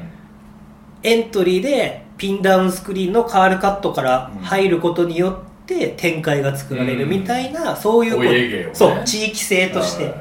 北海道×織茂武彦みたいなものを今後目指してほしいなってういう。んそうですね確かに分岐点ですね うん俺もさんいなくなった、確かにすごい思いますねだから今後問われるのは僕は北海道の本当の力というからうんこんだけ北海道がバスケバスケットボール業界で見れば熱狂的な一つの地域としてこう発展した中で今後それを北海道道民がどれだけオリジナリティ化させていくかうんっていうやっぱ北海道民ってどっちかっていうとやってもらってありがとうみたいな人間が多いんでへえ来てくれてありがとうああそっかあーやっぱりなねるほどね海を隔ててるそうですかはらいねなんでうんなんかこう北海道民が起こしていくだからそれこそ彼田島朝日選手はそういうことをすごく考えてるんだろうなっていうのをなるほどね今回これを読んでうんうんすごく感じましたまあズボンさんとか僕とかって首都圏の人間はやっぱりねそういう地域性が結構わかんないから面白いそう面白いっちゃ面白いですねそういう話を聞くなでも面白いですよね全然やっぱ違うもんちょねっと違いますね、うん、だからその織茂さんが作ってくれた残してくれたっていう感覚って多分どこのチームにももしかしたらないないと思います、じゃないですかはそれでそのせその人が引退をするっい、てうんただ49歳現役最年長の人が引退するのとはうん多分意味合いが違う意味合いが違とうそうですうよんねなないなんか別に比較するつもりはないけどカズが引退するとか、ね、なんかこの間言ってた山本昌が引退するあうんーあの中日にいた、ううんんとはまた全然違うものがあるのでそうですねだからファイターズでいうところの田中健介が引退するとあーかジャイアンツの阿部慎之助が引退するっていうのとはまた違うんですうんよ、うんだからそこでこのなんか歴史がまた一つだからこれを機になんだろうまたチームがこう生まれ変わる、うんまだね今シーズンやるけれども、はいっていうことはまた第2章じゃないけれどそうでもすねレバンが北海道第2章が始まるのかなっていうのはすごい、うんそうですね、んあうんでこれは他競技になっちゃいますけど、うんあの今コンサドーレ札幌は野々村社長はいがやってて、で野々村社長が小野伸二連れてきたりとか稲本連れてきたりとかしてるんですけど、でまあ移籍しちゃいましたけど2人ともうんの中でファイターズも要は北海道の人間が作ったわけじゃないんですよねはどっちかっていうとい、うん、その外から来てとか、今コンサドーレは東芝から来てるんですけど、うその外部北海道外の人が、うん要は GM とか社長をやってて、はこう発展してるわけですいよ、うんでも織茂さんっていうのとあの CEO 横田さん、うん横田さんは札幌大学の方なんで、えーやっぱそういう意味では、うんこう北海道と外のこの文化っていうのが混ざるうんっていうのはレバンが北海道のすごく特徴的な部分だと思うのなるでほどあー他の競技にはないだからある意味もう成熟ある程度成熟してきてるコンサとか、うん日ハムとは違う、うん北海道らしさを出していけるなるほどねスポーツだと思うんですよ、うんバスケットボールとかレバンが北海道は、うそういう意味ではこの1年からこの続きっんうんていうのがレバンガにとってはかなりのなるほど重要な分岐点になるなって思ってて僕はすごくだからこそ北海道らしさをうん出してほしいなっていうふうに思うしもうねトラピストクッキーの CM とかやってるだからこのタイミングでダブドリさんがねは田島朝日を表紙にしてくれたのは本い当やに大きいっすでかいっすよね多分もいズボうンさんの言葉に踊らされて田島朝日いや選これ本当手はいなんかね探検隊に書いてありますけどぶっちゃけ別に僕は言わなくても田島朝日を表紙にしたわけじゃないですかいやいやいや表紙田島朝日選手どころか、はなんか俺あれなんですよ北海道まで行くんだったらなんかちょっと大きくやりたいああまあまあまあそうですよね言うてうもんうん大掛かりじゃないですまあか、まあまあいろいろ時間とねお金もかかるわけですからねそうですね移動費とかもうんうんうんっていうのがある中でだから下手したらズボンさんがいなかったら田島朝日選手の表紙じゃなくて普通のインタビューもなかったかもしれないですからねええあそもそもやっぱ北海道に行くことがなかったかもしれないとなかったかもしれませんなよんねでですかエクストラパスがなければまあでもだってレバンが北海道ブースが全員買う確かにそんなこと言われたらね6500入る北エールのはい平均4000弱入るそうですよねブースターがちょっ1と人1冊どころか10冊買うんですから ねやばい村上春樹に匹敵する感じにならないと大ベストセーラーですよえちなみに、はいああそうだそうだそうだ最初にやろうと思ってたのが、はいえっと、開幕節はい横浜の、おーえっそうだそうと、だ日曜日と月曜日はいの試合で、は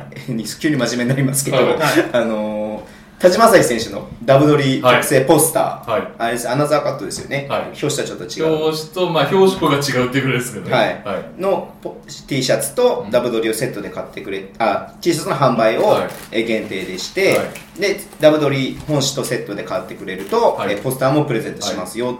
っていうのをやりますんで、はいまあこれを聞いてる北ぜ海ひ道行っねていただいてね、はい3000円ですよね3000円です。えっと大島さんは現地には行かれない行 かないであ行す。かないですねいや、これもでも、はいもうすごいシビアな話なんですけど、ええだいあのもう、大体各チームさんにもうこう交渉してて、はいあの僕らが行って、自分たちで売るパターンは、チームさんにロイヤリティ、テンパはいはいはい。でえ、言っちゃっていいですか大丈夫 です。多分大丈夫です。もう、あの、これ別に全然隠してないんで。はいはいはいあの、で、委託販売の時は20%。うんうんうんうん。要は僕らが交通費をかけていくかどうかっていう、いなるほどなるほどなるほどでも結局やっぱり20%っていう方が喜ばれるんで、うんうんうんそれはそれでということでレバンガさんにお任せして、はいまあレバーガ北海道はね売り方もこううんキャラクターがあるから、うんうん面白い方とかうんうん。うん。ね認知度の高い方がいっぱいいらっしゃいますから、またまあでも、すぐ売り切れちゃう。いや速攻売れるね富山の時結構長蛇の列だとかっつって言ってて。いやー難しいんですけどでも今回ちょっと難しいんですけど富山さんのまだ在庫あるんですオよンラインショップで売ってますもんね。で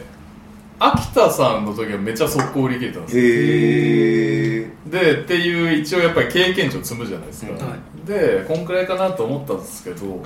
北海道さんに提案したら、いやー開幕節は他のグッズも出るからこの程度じゃないですかっていうのが返ってきてへまあそれでまそあのうだね折衷案で結構量を下げたので僕的にはえ。だから本当に欲しい方はすぐ行ってほしいですね 本当に欲しいんであればなるほど。でもそうですよね開幕に向けて販売するグッズもあるから難しいところですねで田島朝日選手なんて特に人気選手なんで他のグッズもあるんで、うんまあそんな確かに言うてもそんな出ませんよって言われていや、ですごもいさこれはファン心理として、う田島朝日選手のレバンガのグッズに並ぶのと、うんダブドリのグッズに並ぶ二手には分かれないんですよね一人でしかいないかったらうんうんうん。だからどっちかを捨てなきゃいけないっていうのはファンとしてはしんどいですもんねいや、でもだ開け幕どの結さ、局うん僕らは自分たち行かないんで、うんレバンガさんのグッズのその多分中にあると同思じ中でうあーなるほどはいし開幕ってチームのグッズクラブのグッズって結局、そこは発売開始だけどずっと売ってるじゃないですかえーでもそういうのってやっぱ一発目に欲しいもんなんじゃないですかでもダブドリのその T シャツはその開幕節でしか買えないからああ確かに、うんえーじゃあ僕も6日5日行こう かな帰ろうかな実家いや僕はだからもう頼みましたよ友達にえー、ありがとうございます買ってきてってありがとうございます、でダブドリ持ってるから、まあ、ポスターはポスターは別に いやうち娘がねやっぱ朝日が好きなんですよ、あそうなんですかそう一緒に行く次女がやっぱ娘が朝日が好きなんでそうそう 朝見をマリーゴールドそうそうそうあまあすいませんなんか話が全然ぶっ飛んでるな今何の話してましたっけ何でしたっけあ織茂さんの引退の話 全然関係ないあでもね北海道の文化を作っはていなんだっけなやっぱまあちょっとつなげられますけど田島朝日選手とかがうん今後、まあこの文化をねやっぱり土産として、うんうんうんまあ去年もそうでしたし、はい去年に関しても僕はかなり言及してますけど彼がこう背負ってるものは、う彼なりにかなりやっぱでかいんだろうなっうんん、うん、あそうでしょうねていうのはすごい思いますねはい、まとめてみました、はい、女子はい女子アジアあ女子アジアカップ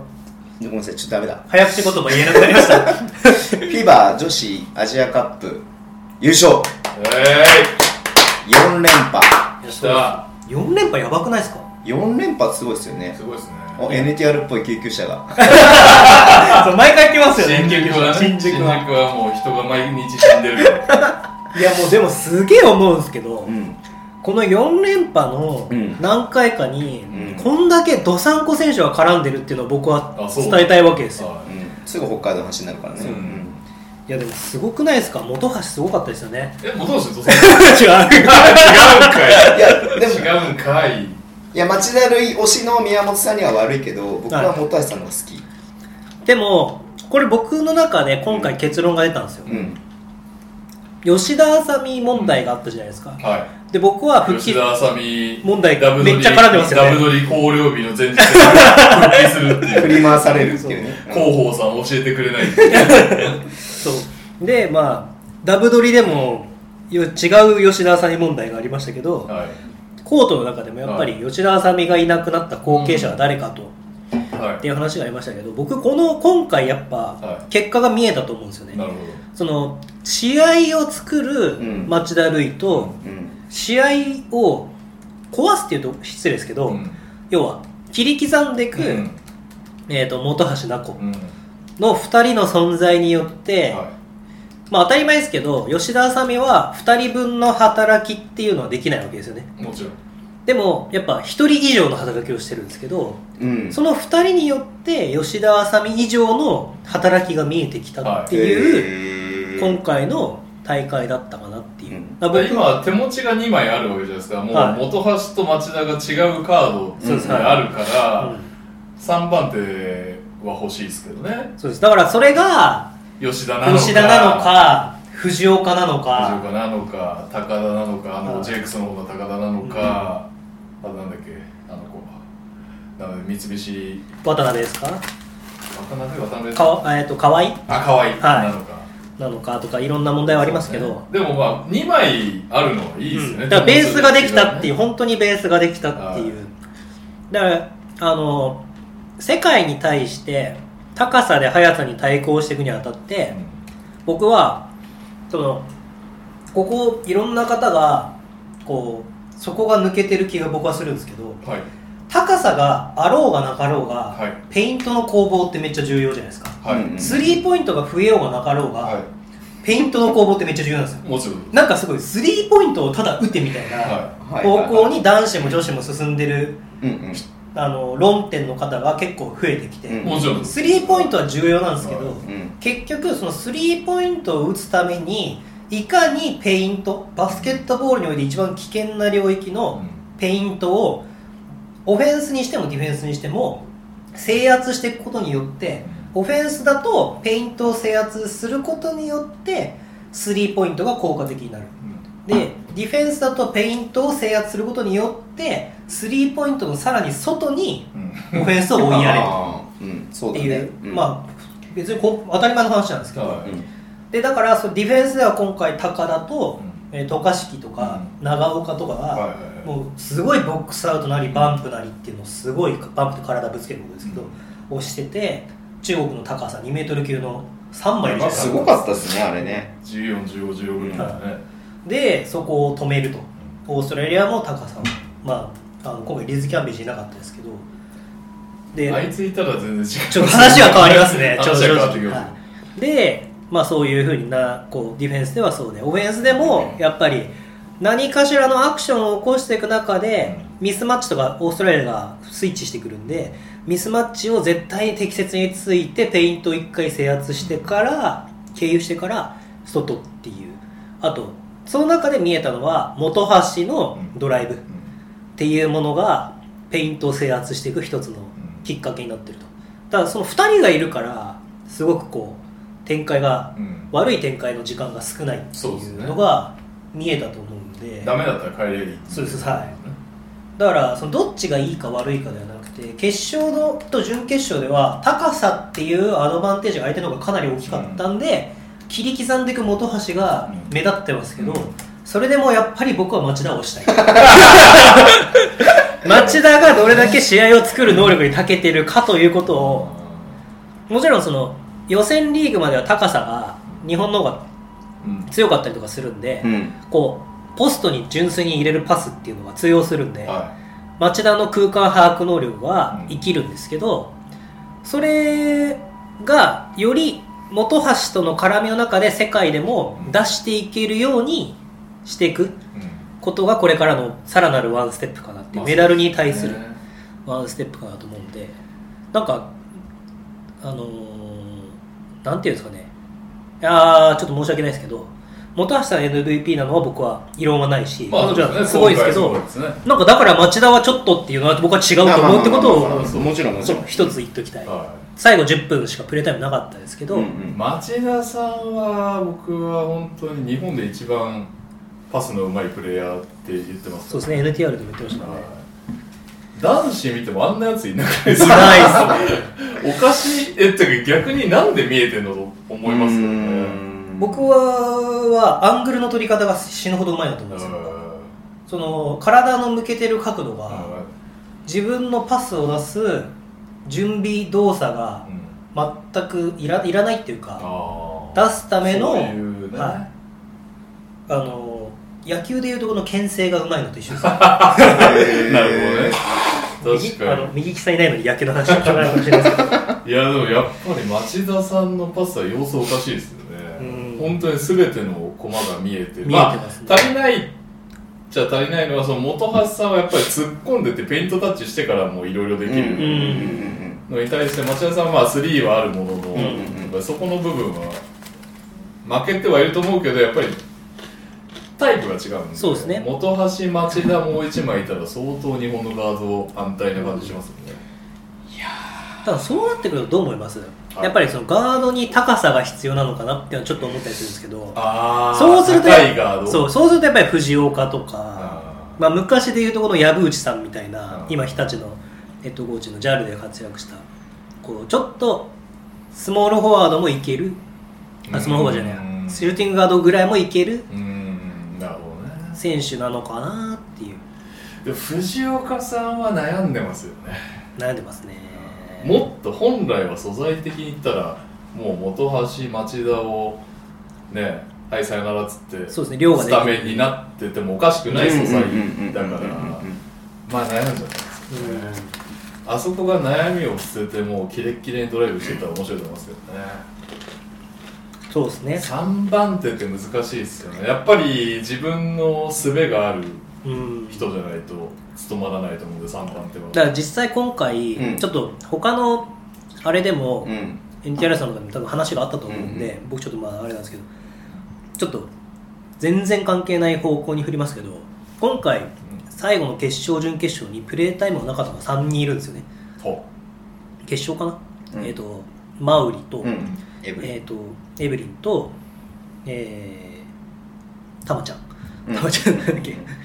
えっと名前どう忘れしうた中田中田はと,、えー、と渡辺あいや、あうん渡辺でしたっけ三菱の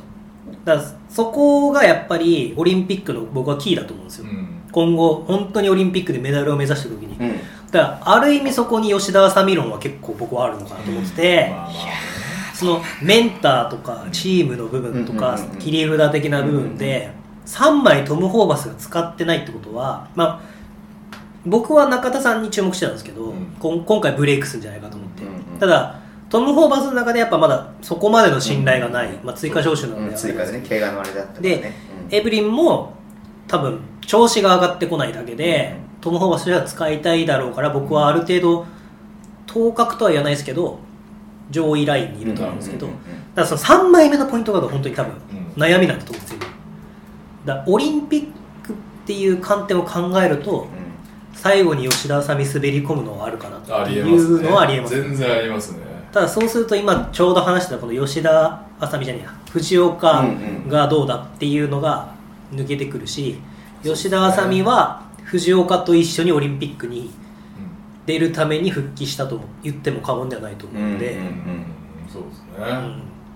いやでもこれはでも嬉しい悲鳴ですよねそうですね、うん悩みますよね男子の真逆ですよポイントポイントが全然いねえから田中にやらせるみたいなねいやー藤岡さんだって河合さんってもう才能としては相当抜群なんだけど、ん代表でどう跳ねるかっていう問題ですよねそうですねだからそこで代表でも色が出せるっていう時点で本橋町田が強いと、うであと1枚なのかまあ1枚でしょうね一枚ポイントガードでとししょてうね出てくるんだったらね2つできるんだったら話は別ですけどそうですね、確かに1、2までそれこそ田中大輝みたいなうんうんぐらいまでいっちゃえばね、話は別ですけどねただ吉田麻美のコンディションがどれぐらい上がるか不明ですけど全く分かんないですもんねまだ、うん一試合もしそてないですもんのねうん高さをちょっと落としても彼女のあの影響力と得点能力とかディフェンまずディフェンスがいいですから、うんうんにかければ別に2番として使うこともゼロではないんで栄養栄養としてだ本から橋よ吉田なり町田吉田なり、んなるほどね、もうゼロではないと思うんで、うんだってもともと低い前提で入ってるじゃないですか、まあうんうんだから2番が赤穂ひまわりとかうんうん元川がやってますけど、元川で176なんで、まあ、165まで下がるのはどう考えるかは何とも言えないですけど、まあっそうですね難しいですねそれは確かにていうのがホーバスがどう考えるかねそうですねホーバスの日本語がうまいんだへ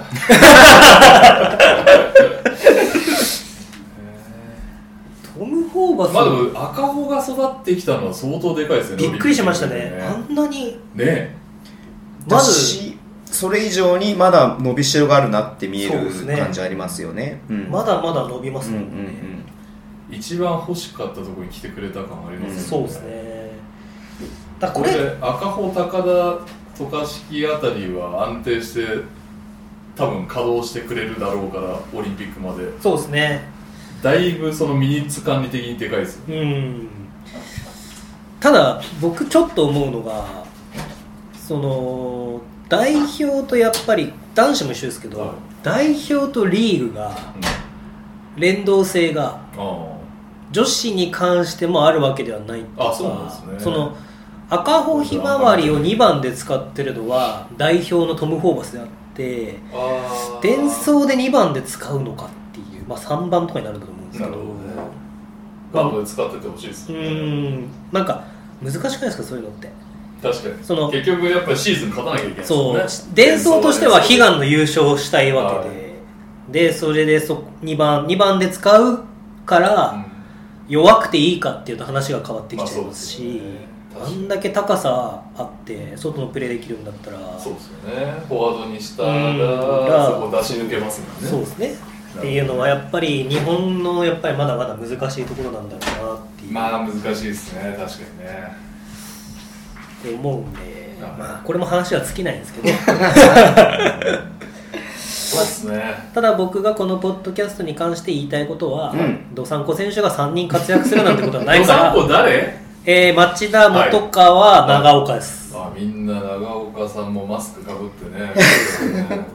なんか、 予選リーグとかは、あのマスクでめ視線、視野切れちゃって、キャッチミスしてんじゃねえかみたいな、ちょっとありまし たけどね。あれなんでしてたんですか 尾骨骨折してるからあ尾骨あなるほどね、うん、いやじゃあ宮本さんが北海道愛を語ったところであはいつかもいは結構今日も溜まってますよ投稿がいマジっすか今ここからが本番ですね。あ のもうガンガン来てますからまだ来てるんすか今これもう間に合いますか間に合いますかみたいな感じでどんどん来てますんでじダブドリ、ダゃあブドリの力ですね。はい本当はねはあの翔士郎さんのためあ団長さんのためにも、はいあ言っちゃっのアルバルクのアルバルクのはいアジアチャンピオンズカップ、はい優勝も扱いたかったんですけども、いじゃあおおめめでとでとううっていうことで、はいは終わりはい以上じゃあ投稿いきまあ投稿じゃない 投稿っていつも言っちゃうんだなお便りいはいお便りいきます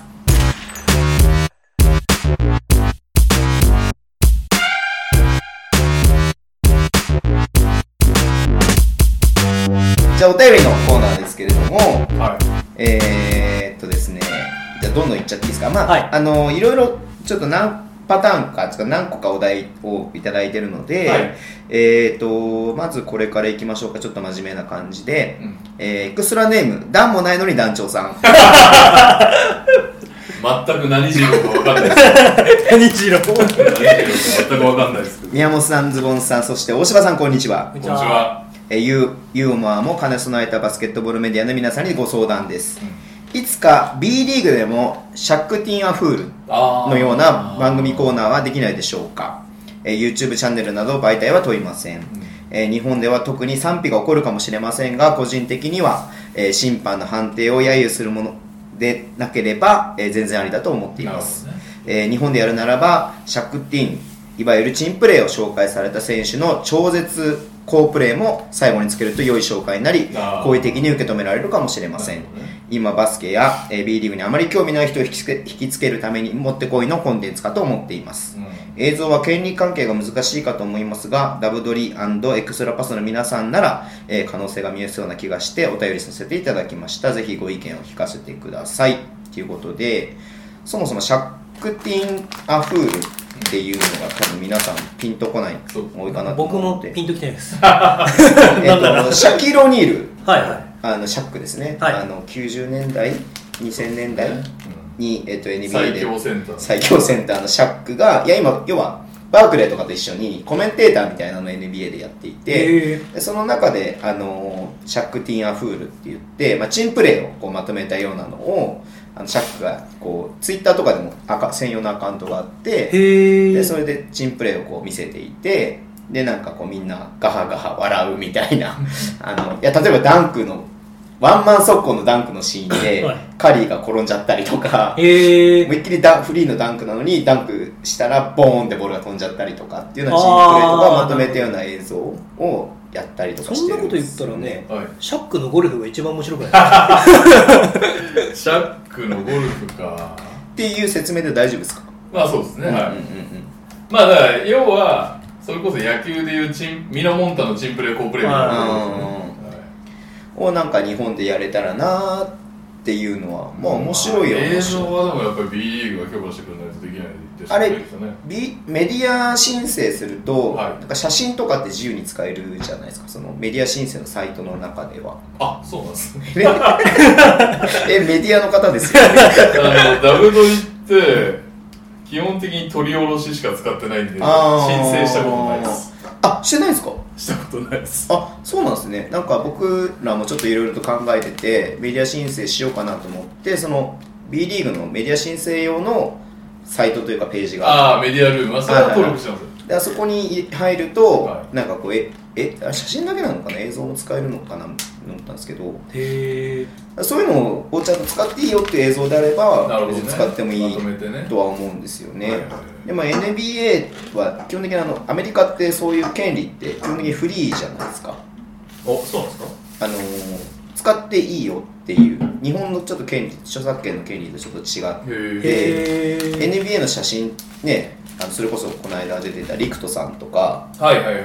ああいう方が使ってる写真とかって、まあ、ゲッティとかの写真使っちゃまずいですけど、はあのー基本的に使っていいよっていうあうんそうなん日本の著作権と違ってアメリカはこうそれがなんつうのよより良い媒体として使われるのであればああなるほど、へー自由に使っていいだから NBA 系の YouTube とかそうっそうそうそうて結構フェスにいっぱいあるんですか NBA の YouTube ってミックスって言って要はハイライト集みたいなの結構作って、でそれで結構なんかバズったりとかして、うんなんかにまあ要はミックスを作る職人みたいなのっていっぱいへえいるんですけいどはいはいあれは基本的に権利クリアになってるんですよ相乗効果的な意味合いってこと NBA がどうかじゃなくてアメリカの著作権法として、へへでーも日本はそれは NG なんですよなだるほかどら日本でミックスを作るったらあれは完全著作権違反だえちゃうんでへからなんかそういうメディア申請をしてしっかりやれれば OK なのかなと思って 逆に翔士郎さんがなんかコメンテーターみたいな感じであー翔士郎さんってまた言っちゃった だ男女だ話題の男女男女さんがすごい毎回僕この毎回っていうかよくこの話しますけど、はいそのブースターコンテンツみたいのでできたら面白いと思うんですよね、うんうんうんうんうんだから B リーグからしても、は各チームのブースターがみんなから関与してればあーそんなに悪い話じゃないのかなっていうえ例えばどんなことですかブースターコンテンツって例えばそのブースターが例えばですけど、ダンもない団長さんはアルバルクを応援してるんで、はアルバルクの人だけが絡んでうん他チームを使うとなるとい、うんとかアルバルクが多いとかってなるとあれですけど要は全体で B リーグを盛り上げようとしてうん B118 チームのブースターの誰かがから全員絡んでるうん風なコンテンツとして作ればはエクストラパスの最初のきっかけは僕はそれをズボンさんに投げかけたんですよいへえうんまあもう前の話ですかかなり前の話ですへえ僕がたまたまそのブースターの僕ブースターって言えるほどブースターじゃないんで全く応援しないんで俯瞰してみそうれ俯る瞰して見てるタイプなんでだから応援をしてる人の気持ちが僕は全く分からないんですよああなるほどね正直声をからしてそうねだ声をからしエクてストロパスでぜいぜいな声でそうそうそうガラガラな声でねその頑張れレバンガって正直すごい批判を浴びるかもしれないですけど言ったことないしはいはい思ってますけどレバンガに頑張ってほしいってでもそのもう試合40う分ん頑張れレバンガっていう人の、意味がわからないんじゃなくてうん気持ちがわからないんですよその人はその人で楽しまあまあ似たような感じでね その人はその人ではいそれを楽しみでやってるから、はい僕はそれがそれで、まあ僕は僕で楽しんでるわけですね、そうだね、うんだから一回誰かに、ね、なんかあれしてほしいなと思って僕はズボンさんの隣に今シーズン座りたいなんてちょっとこっそり思ってるんですけどおおズボンさんが死ぬほど頑張れレマンガっていう中で無表情で座ってる宮門みたいななるほどねだからなんかそういう 要はブースターの思いみたいなものがはいコンテンツとして形になればあ面白いんじゃないかなっていういろんこういうことを考えて応援してます、うんこういう意味でこうやってますみたいなねっていう話を最初したんですよね僕は、はい適当にはい適当にねそしたらなんかすごい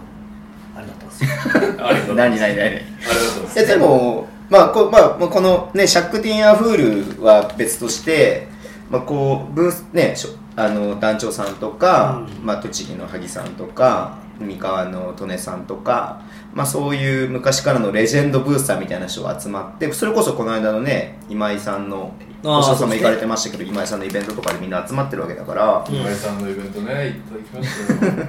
そんな感じでこう集まった時に、まあ、座談会みたいな感じでうん話しても面白いなとは思うので、やっぱなんか、僕はほとんどお会いしたことないんで分かんないですけど、まあ僕自身もほんの少し最近そんな感じになってきましたけど前に出るっていうのは勘違いされることも多いんですねやっうんぱ、うんうん なんかこう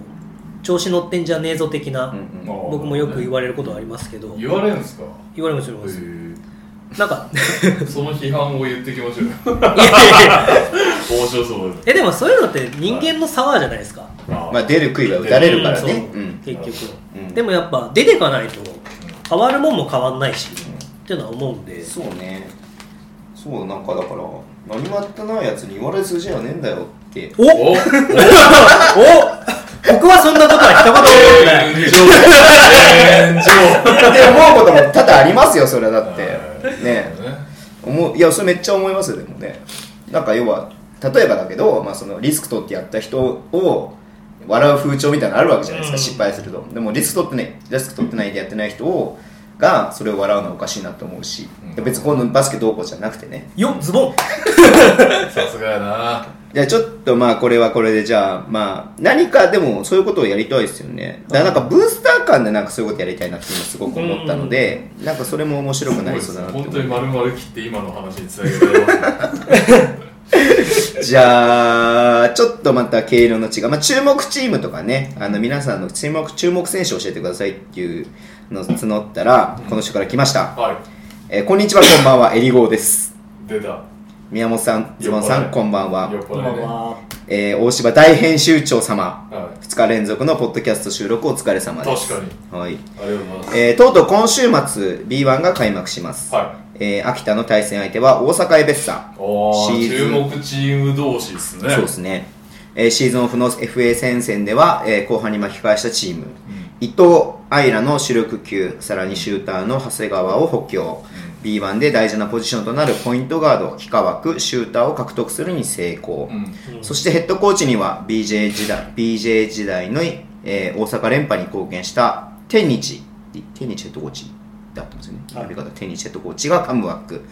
えーさらになんとアシスタントコーチには元秋田関係が2人1人は秋田で2シーズンプレーした、えー竹野昭友選手秋友あ竹野君はい、えー攻撃的なポイントガードとしてチームを牽引竹野君、えーイケメンなんですよね 秋田ではえー平均7.2はい7.6得点、えー3.6アシストを残しました。はもう一人は秋田で富樫由紀とコンビを組みリバウンド王にもなった、えールーベン・ボイキンがいます、えー選手ではなく、えーコーチの秋田関係者がいる大阪との、えー開幕戦果たしてどう転ぶか、えー毎週嫌でも秋田情報を聞かされている大柴編集長、えー同じ基地区東地区にいる、えーレバンガブーサのズボンさんプロバスケ感染者の宮本さん いなんだそれ3人の予想をしてみてください、えー時間は30分ですそんなやらないで長い私としてはアイラ・ブラウンに中山をぶつけてほしいなと思っています、うんワイラバヤン中山って面白いですねえーオフェンスではインサイドでアドバンテージを取り、えー外が生きてくれば勝機ありサイズリバウンドでは秋田に分があると感じます果たしてどうなるか、えー今週末が待ちきれません以上となりますよろしくお願いいたしますなるほどね多分これ入郷さん昼間に送ってきたんで多分飲んでないですよまあ難しいっすね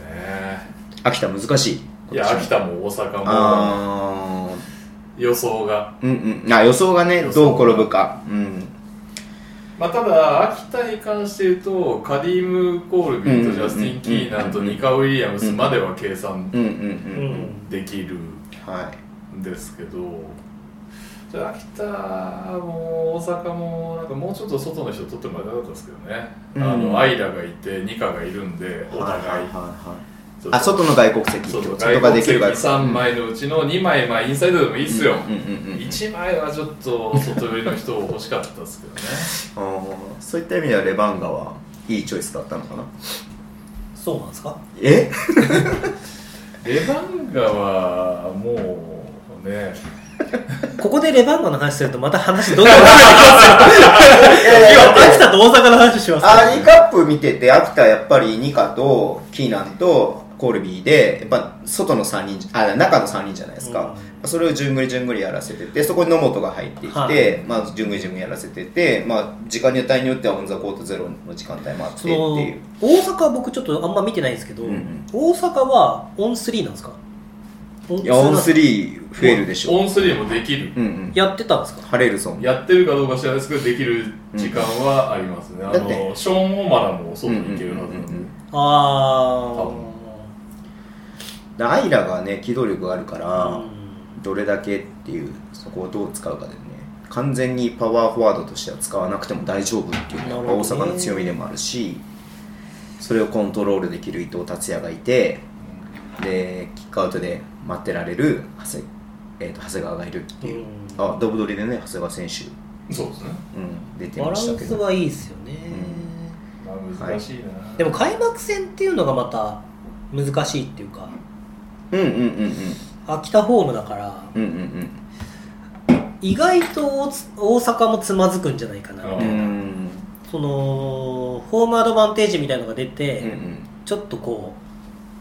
うさいその最終的には大阪は強いかもしれないけど、うん案外そこではちょっとうまくいかないでつまずく可能性とかも出てくるのかなうんっていうのは僕は思ったりしますけど、い開幕戦はやっぱ難しいっすよちなみに去年大阪は北海道で開幕迎えてますからねは勝ってますけどいいやーその継続性が大阪に関してはそんなに強くないじゃないですか、うん去年から川崎にヘッドコーチがうんうんあの名前で忘れ保た坂さん保坂さんか、うんがアシスタントコーチに川崎に行ったんで、うんなるほどねだから結構ガラッて変わってるんでアーリーカップをやったと言っても、やっぱりそこのうまくいかない時間帯が長くなると思うんでその分で秋田の方が継続性ヘッドコーチ変わったけどメンバーそんな大きくは変わってなくて、必要なところのポイントガードのところに補強をバンって入れてるという意味では僕はちょっと秋田の方が分はあるかなっていうなるほどね気はしますね、うんただあのゲーム2とかに関してはむ違うかもしれないです、うん僕これ難しいと問題だと思ってるんですけど B リーグって2試合連続でやるじゃないですか、はい同日だからその、バックバックはい、だゲーム2ゲーム1で例えば20点差で負けたチームがゲーム2で10点差で勝つみたいなことがありますよねありますよね、あれってやっぱ結局分析班の力かなっていういやそこはね結構どそこに力を割いてるチーム割いてないチームありますからねそうそうなんですよ、 B はねだからそこで力を入れてるだから僕の中では多分栃木とかあー千葉とかが強い理由はなるほその2連戦勝てる2連戦を落とさないであのーこう逆に言うと1勝1敗で終わってることが多いチームはど、うん勝てる2連戦あーを落としてしまってるなるほどねっていうところなんで僕は、まあ、ずっとこれちょっとエクストラパスで言ってるんですけど一貫して人あの人件費を入れるところはスタッフだろうっていうのを僕は一貫して言ってるんですねだから正直土曜日に試合をやってうんミーティング挟んで日曜日の試合やると思うんですけどそのミーティングの質が強いイコール強さと考えても僕はいいと思うんですよなるほなんで秋田秋田の分析班がどんな方かと、どねえー大阪の分析班がどんな方かちょっと僕ちょっと理解してないんで、はいそこが結果の分かれ目かなっていうのはちょっと思ったりします、なるほどうんね大柴さんは B1 の中で注目チームってあります B1 の中で注目チームかまだやっぱり東地区から優勝出そうな感じはもう変わんないですけどねまあねし、うんまあもう最有力トヨトヨタじゃない、はいアルバルクみはいアたいルなバルクところはあるんですけどね、はいだから好きなのは名古屋なんですけどお一緒ああのやっぱりねそのトレンドをあうん世界のトレンドにトレンドにね自分たちもやってこいよみたいなのが好きではあるんですけど、はいただ名古屋もやっぱりカミングスを北海道にうんうんやっちゃったんで、うんそういう意味だねただあのバーって見てたんですけど、はいこのエクストラパスという真面目なポッドキャストが出る前にぼーっとこう全チーム見てたんですけど、はいやっぱりすごいなと思ったのがその B リーグ初年度の選手が結構多いじゃないですか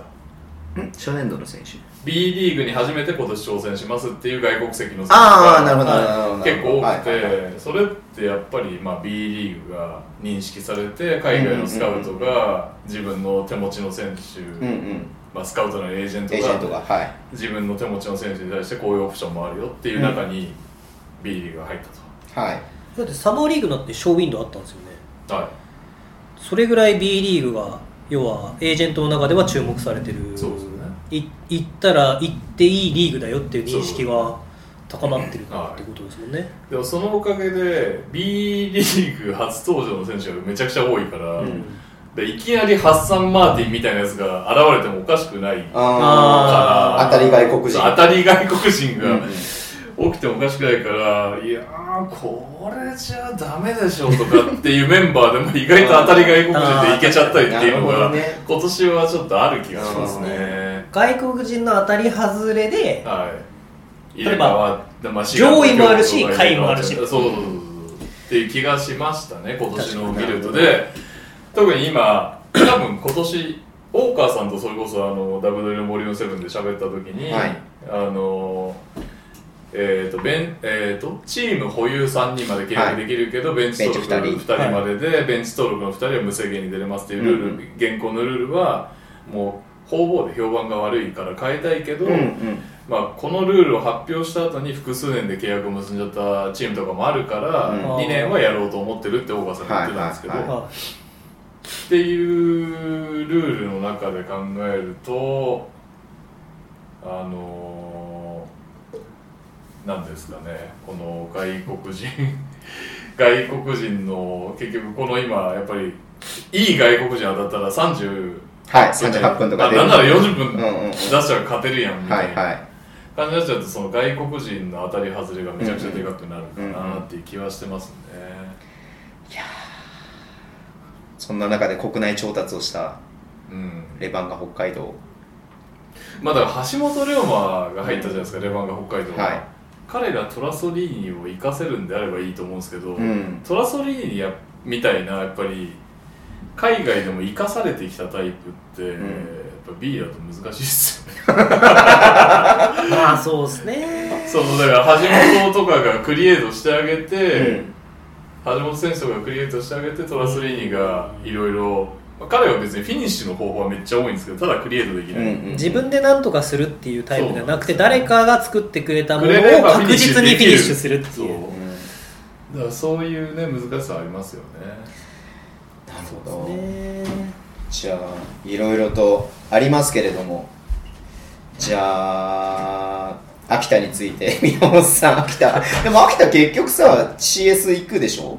僕の中では8番手に絡むと思ってます8ね番ってね僕はあのーなんて言うんでしょうえー去年の4つうんうんからちょっと申し訳ないですけど1個琉球は落ちてるかなと思うんですよ、なるほどまあ、千葉も落ちたかなはいだから東京を栃木らへんは硬いと東京栃木川崎三河ぐそうらいそのまで辺までは硬いと、うんうんでだから7つ目8つ目がどこに来るかわからない、うんわからないだからそこにうん栃木秋田が来てもあーそう秋田が来てもおかしくない、うん、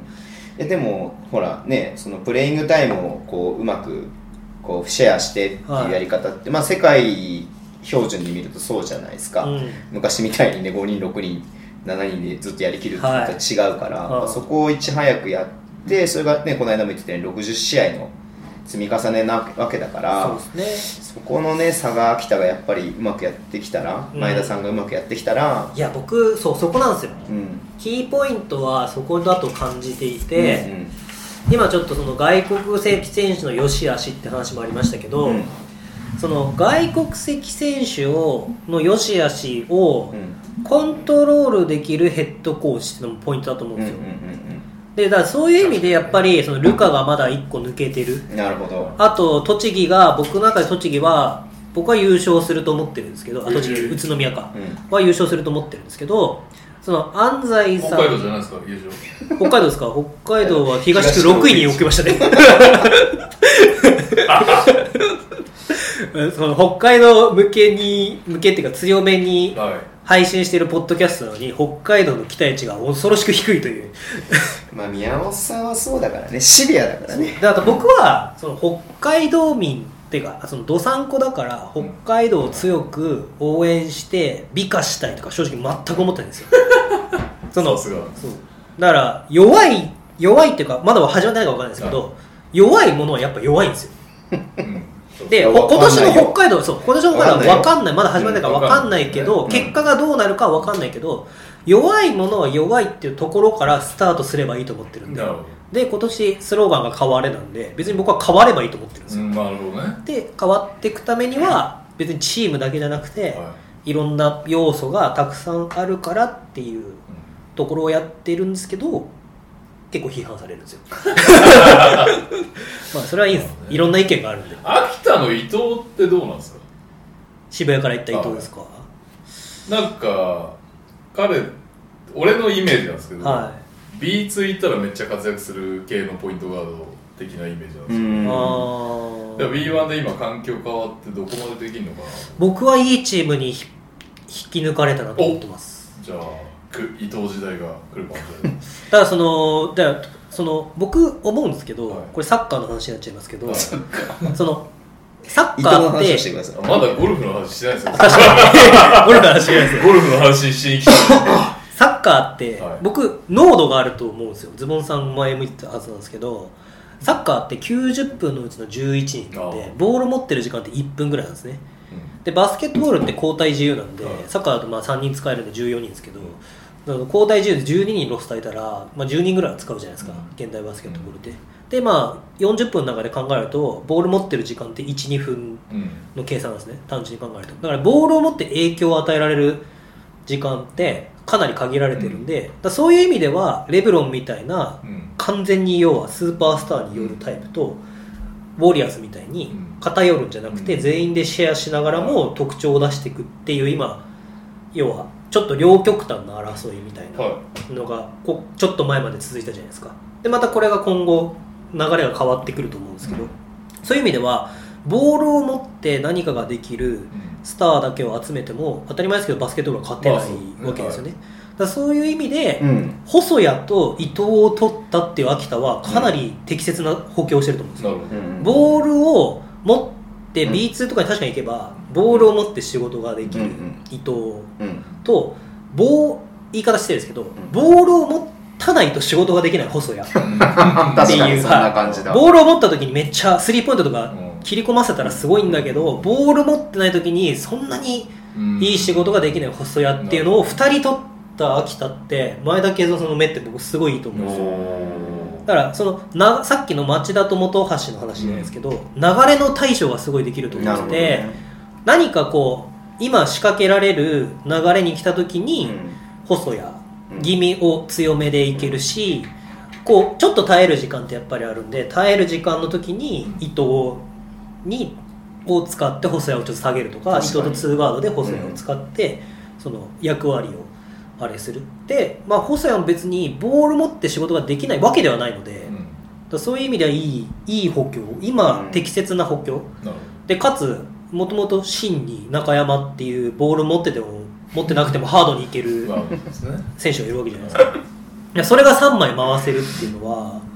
まあ、ちょっと僕的には長谷川昇がもうちょっと頑張ってほしいっていうのは思いはありますけど出そうていうなだかかったもんねアそうーリーもねらそういう意味でそのちょっと難しかったポイントガードの補強の部分に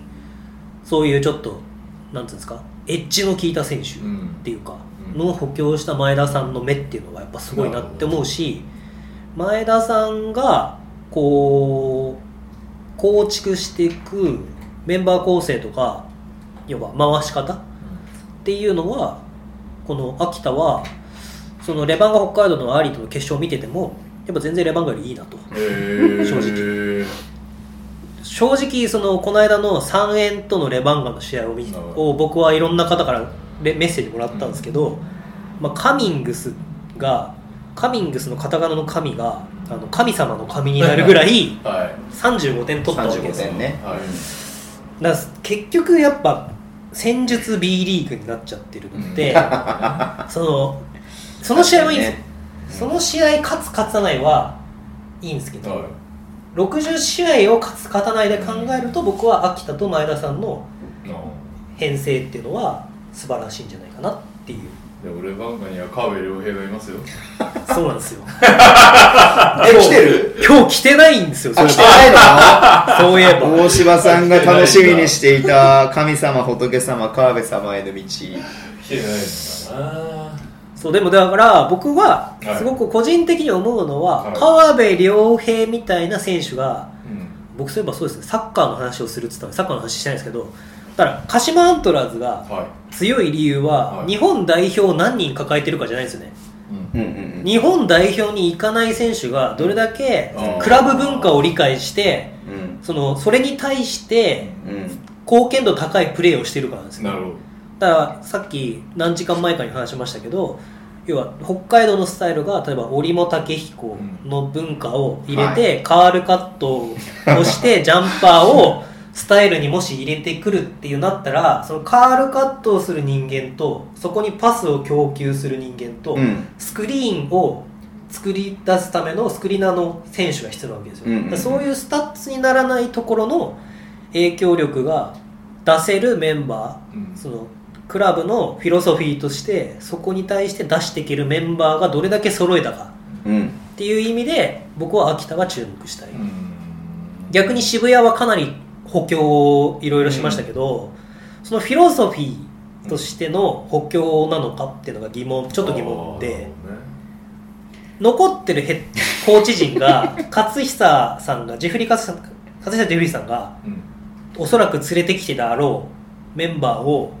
ああのおーヌーさんがはい引き継いださ引き継いだわけですよ、うんうんだからそこのミスマッチはないのかなとかあってちょっと思うんですよあーまあねいやそれ10あー18チーム全部やりますか今秋田から渋谷に話が行っておやおやと思いましたけどはだからい終わりストップウォッチ必要ですねこれいっぱい来てますんではいダブドリプレゼンを緊急大企画ダブドリプレゼンおなんですかなんですかどこにいい選手がいるんですかいやーでそもそもねこれちょっと昨日ね大柴さんがこうダブドリで扱ってほしい選手コーチを教えてくださいみたいなことを書いてたんで、い、や僕すごい思うところがあって、はやっぱ最初に言いましたけどダブドリ大好きでいやなんかレバンガのこと知らないのかなこの人たちはって思うぐらい レバンガの レの字も出てこなかったわけですよはで、まあ、そこからもうレバンガの選手をね、まあ、コーチでもいいんですけど、まあ、扱ってほしいと思って、はい僕は NTR に投稿し始めて、 は早10ヶ月ぐらいかない一年経ってない早っていうとあれですけどかなり短期間でここまで来れましたけどねいや10ヶ月ぐらいこう毎週ダブドリにねレバンガの選手を扱ってほしいなと思って投稿してきた結果まあわかんないですよこれは僕はどれ程度僕の影響があるかどうか知らないですけど、はまあ、田島朝日がこう表紙になったわけですよ、はだからこれを皆さんねぜひこう自分の推し選手をこうダブドリにはいこうプレゼンできる機会がすごいっすねできたら、、はいやこれはもういいことだなと僕は思っやばいってすよ募集したところ NTR でもダイナーでもやってないなぜかエクストラパス健全なポッドキャストですから、健全なポッドキャスいっぱい来ました約マジですか8億通のト8億数のいつもの4倍来てるじゃないですすか。ごい来たんですけども8億数のまあ中から厳厳厳選選されしてたやつはい厳選して賑 6, やかしがあるからね6通かな かなりズボンさんが選んだんですね。選んで選んでこれなら8億分の6を聞きましょうはいこれなら編集長にぶつけらそうれる。編集長にプレゼンということで、はいはいありがとうございますず最初の方エクストラネームサッチョンさんありがとうございますおーさサッチョンでさんもこれちょっとねあのおすすめ選手みたいな感じで来たんですけど、はいまあ、結果的にこうダブドリプレゼンで使ってもいいかなと思ったので、はいえー、みやもんさんズボンさんそしてゲストの今井まやちゃんのイベント「バスケ愛でどんとこい」第2弾で渡辺裕太選手ポスターをプレゼントしとして準備していたのに、えーチーム対抗クイズ大会で1位になった渡辺裕太チームにはそのポスターをくれなかったダブドリ編集長の大島 さん、こんにちは。俺の差配じゃない俺がやったわけじゃない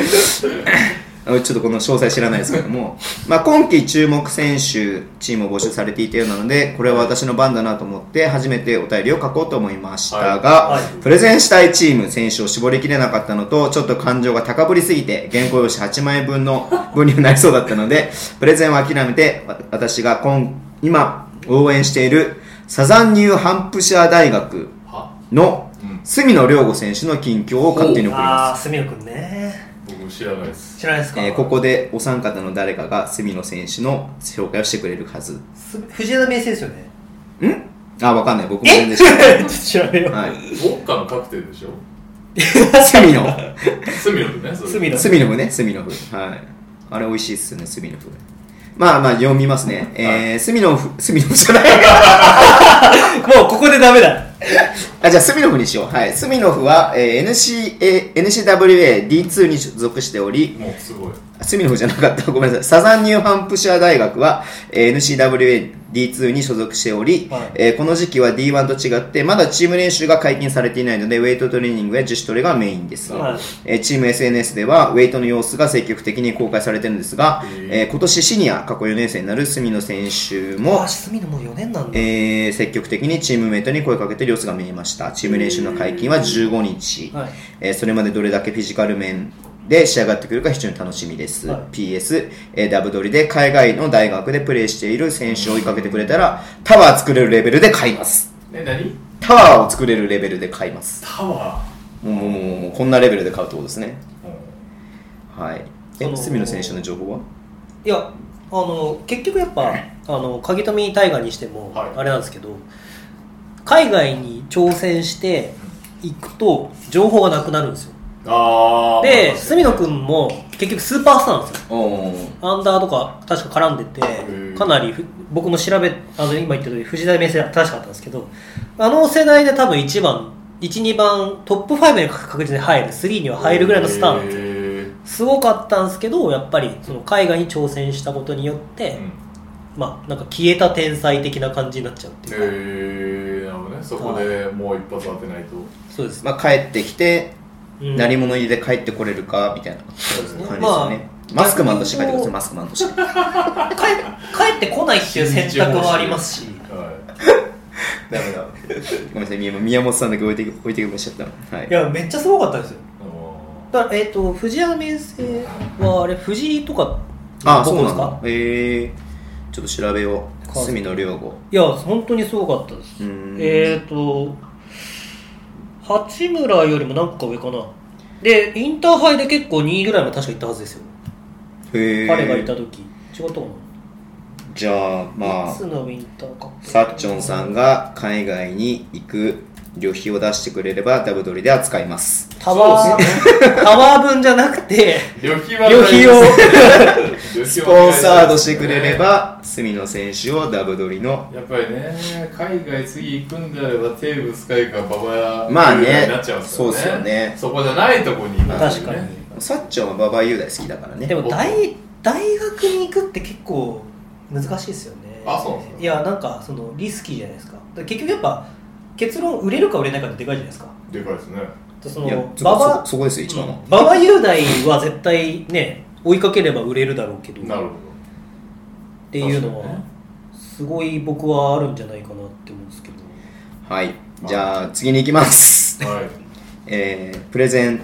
プレゼンナンバー、ナンバー2。はエクストラネーム、のちさん。い、うん、のちかっこかりさん。ありがとうございます本当は他の人を考えてたのですが、はいもうこの方一択になってしまいました。ほう我らがボス、折茂武し、た、噛んだーもうダメだなー我らがボス、折茂武、 調子悪いな折茂武彦しかないでしょう。おう、えーレラカムイ時代の話、クラブ消滅、新クラブ設立それ全部話してくれんのかな そして3いろ期いろ連大続、変でしょそして3期連続黒字になった今、過去を振り返って選手として感じたことを代表として感じたことなどをお聞きしたいです。えーその前に考えていた人は、富樫選手や辻選手など、怪我でワールドカップ狙えなかった選手がどのような気持ちで試合を見ていたかなとお聞きしたいと思いました。えーダブドリまだ朝日田のところまでしか読めてないですが、とても良かったです。ありがとうございます。ありがとうございます。えーそう言っていただけると。ぜひ、このインタビュー記事を宮本さんに朗読してほしいです。 エア田島朝日ですね。 追記ポスター欲しいあです。の知ってるかわかんないですけど、はこれは僕は触れあんまり触れたくないんですけい。ど、うん僕結構な量で田島朝日に声が似てますねって連絡ああ、なるほどね。はいはいはい。そうなんね一番困ってる案 件でこれが困ってたわけ。あの僕結構いろいろまあその僕もう一個自分で個人で87バスケットボールラボっていうのをやってるんですけどその87バスケットボールラボでやってることっていうのは、まあ、よここれよりもさらに北海道をピックアップしつつあそうバスケットボールをこれイートンさんと僕多分一緒なんですよ、はいあのラブドリに出てくる、はい。あのバスケットボールを観戦する文化とあかをそのあ感染力を高めたいっなるほど。ていうところが僕の原点なんですよねでえ僕自身も高めたいそれをだから戦術僕は戦術戦略とかを知っていきたいでそれぞれいろいろあるじゃないですーかはバスケットボールボールのまずルールを知りたいとかいろんなでも要は自分のレベルによってニーズっていっぱいあると思うんですけどだからそこをやってて発信して僕はいろいろレバンガ北海道がこんな戦術を使ってますっていうのを去年なるほど昨シーズン配信したわけですい。よはそれで一番多かったメッセージが、田島朝日に声が似てますねい。感染力関係ない。ういやー、だから、今、オーディオブックとかあるじゃないですか。ん。いや、もう本を朗読して、あ聞ーけるっていう。おーいいじゃないですだか。から、ダブドリのボリューム7のオーディオブック、えーと、読み手、 宮本。 えでこれいつでしたっけえに第2回第2ズ回、ボ第2ンさ回。んがもうめっちゃ笑っちゃう第2回を2回目を僕ら電話収録をあーやってみようっつっ。て最初に試みたんですよはゲームこうやって会うんじゃなくてでやってその話を振ったらズボンさんが爆笑して44分44秒でした っけそうそうそう。でいや似てるとうんって言って第3回目に差し掛かる前にはい母親から LINE が来たんですよはでそこでさっきのが発覚したんですけどはいあ母親かはらい北海道のローカル番組ではい当時田島朝日がオフシーズンであの丸井舞さんってデパートがあって北海道に、はいでそこの福袋かなんかでそのクリニックうんを買うとクリニックに参加できるっていう福袋がうんうんうん。いくらだっけ2万か3万ぐらいであるんでいすよや、1万円ぐら1い。万かうんうん。であってその担当が田島朝日だったんですようん確か最初桜井さんだったんで、です一緒一緒にやるって言ってた。一緒にやると思う、うんうんで田島朝日がやった時に、そのニュースが夕方のニュースで流れて、うん動画が来たんで何の動画だろうと思って開いたんですよしたら「ポッドキャストで使ってください」 って母親からえー母親直々にモノマネの練習をしなさいっていう。すごいや、違いますよ。折本武彦の話ですよ。い。いや、俺もま、俺もさんの話でしたっけいや折茂さん、まあ、言ってしまうと、はいまあ、田島とか他の選手よりも全然他の媒体で扱われることっていや、そうなんです多いじゃないですかだからまあ、わざわざ寄り道しませんかのダブドリさん当が然ねうん。折茂さんを扱うのはちょっとあれなのかなとは思うんですけじどゃああこれ僕僕いいっすかこれにちょっと絡めて、却下は僕今日ちょっととある番組を見てきて、い。はあの再放送なんですい。けうど、んこれに今日のポッドキャストに向けてちょっと気持ちを高めてきたんですけど、は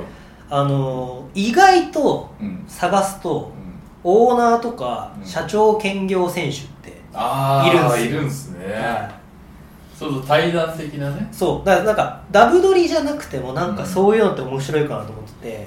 あのサッカーの高うん高原高が原ね、ううんん。今大阪でうん。沖あ大阪じゃない沖縄で沖沖縄縄,、うんエスファーっていうううんクラブを作ってて、まあ、彼はドイツのクラブチームに感銘を受けて、うん総合型スポーツクラブって地域の人が作るうん。形に感銘を受けて今沖縄でそのトライをしてるんですけど、へー彼も自分の貯金をうん切り崩して、うん今クラブを運営してるんですすごっ。よすごくないですかはで織本さんもまあ有名な話ですけどい自分の貯金を切りくい切り崩して車まで売ってってっねていううんふうな形でやってきた中でなんかそういう人の対談はちょっと聞いてみたいない高原と織茂さん会話あるのかでも一でもなんかな緒にジャンクスポーツ出てたよあそうなんですか、えーそうなんだなんかでもそういう例えばよくあるじゃないですか島田社長あ現会長、うん会長と織茂さん同級生対談とかって結同構級生やばいっすありきたりじゃないですかなるほどなんかその他競技とか異文化であー確かに織茂さんだからこそ他競技とかと絡める織茂さんをピックアップして、そのプレーとかうん社長とかじゃなくて要は兼業社長っていうのは僕ちょっと見たいななるほどね確か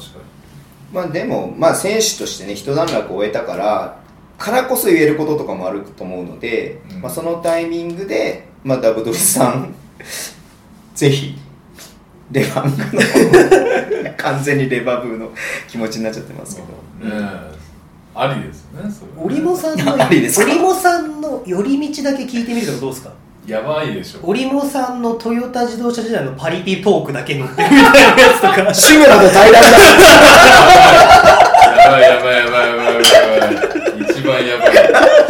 いやちょっと真面目にやりましょうはいはじゃあエントリーナンバー3番いはい北海道のバスケオタク さんはいおありがとうございま すえーダブドリプレゼンへお便りです。あちりょがっとうございとますたくさんあります。はいえー女子の場合は、はいえーさっきも言ってましたけど、町田選手と、えー本橋選手の対談が見たい。ガあード同士士それは俺も見たいじゃ決定じゃないですか。えー理由はプレーが好きだから同じポジションあーシで、リーズ始めちゃうからなお互いのことをどう思っているのか聞きたいなって言ってます。はい。えーで、えーコーチ部門は、えー水野幸太アシスタントコーチって言って、元レバンガのヘッドコーチで、現エロバルク東京の、えートップアシスタントコーチ、えー理由はアシスタントコーチの役割とか、選手との関係性を聞きたい。なるほ うんで、えー海外挑戦中の選手の枠として、えー山本修介、どああーカナダのバスケについて知りたいでまあまあすそうです。ねはい。で、えっ、とまあ、これはあと個人的なあれみたいですけど、大塚優斗選手、川崎ですね。どさんこだから。そっちの川は崎い。で、川崎。そっちのあ、そっちの。ああの、そっちの青森じゃない方の使い方ですね川崎の選手の表紙はまだ、まだないので、ああああ確か確かにエンジェルの表紙とかかっこいいよね。にいやー俺慶応だからな俺早稲田から確かに早稲田からはちょっとえーで、最後は波里成と。ああプレースタイルが日本人っぽくなくて、見てて面白いから、あ、楽しいから。ということですけれども、まあ、一番今食いつきが良かったのが明らかに町田元橋対談まあそうですね興味あります興味ありますね知りたいですね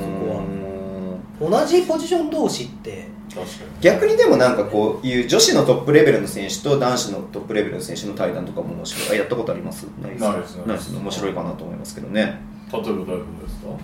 うんシューター対談とかはどうですかあ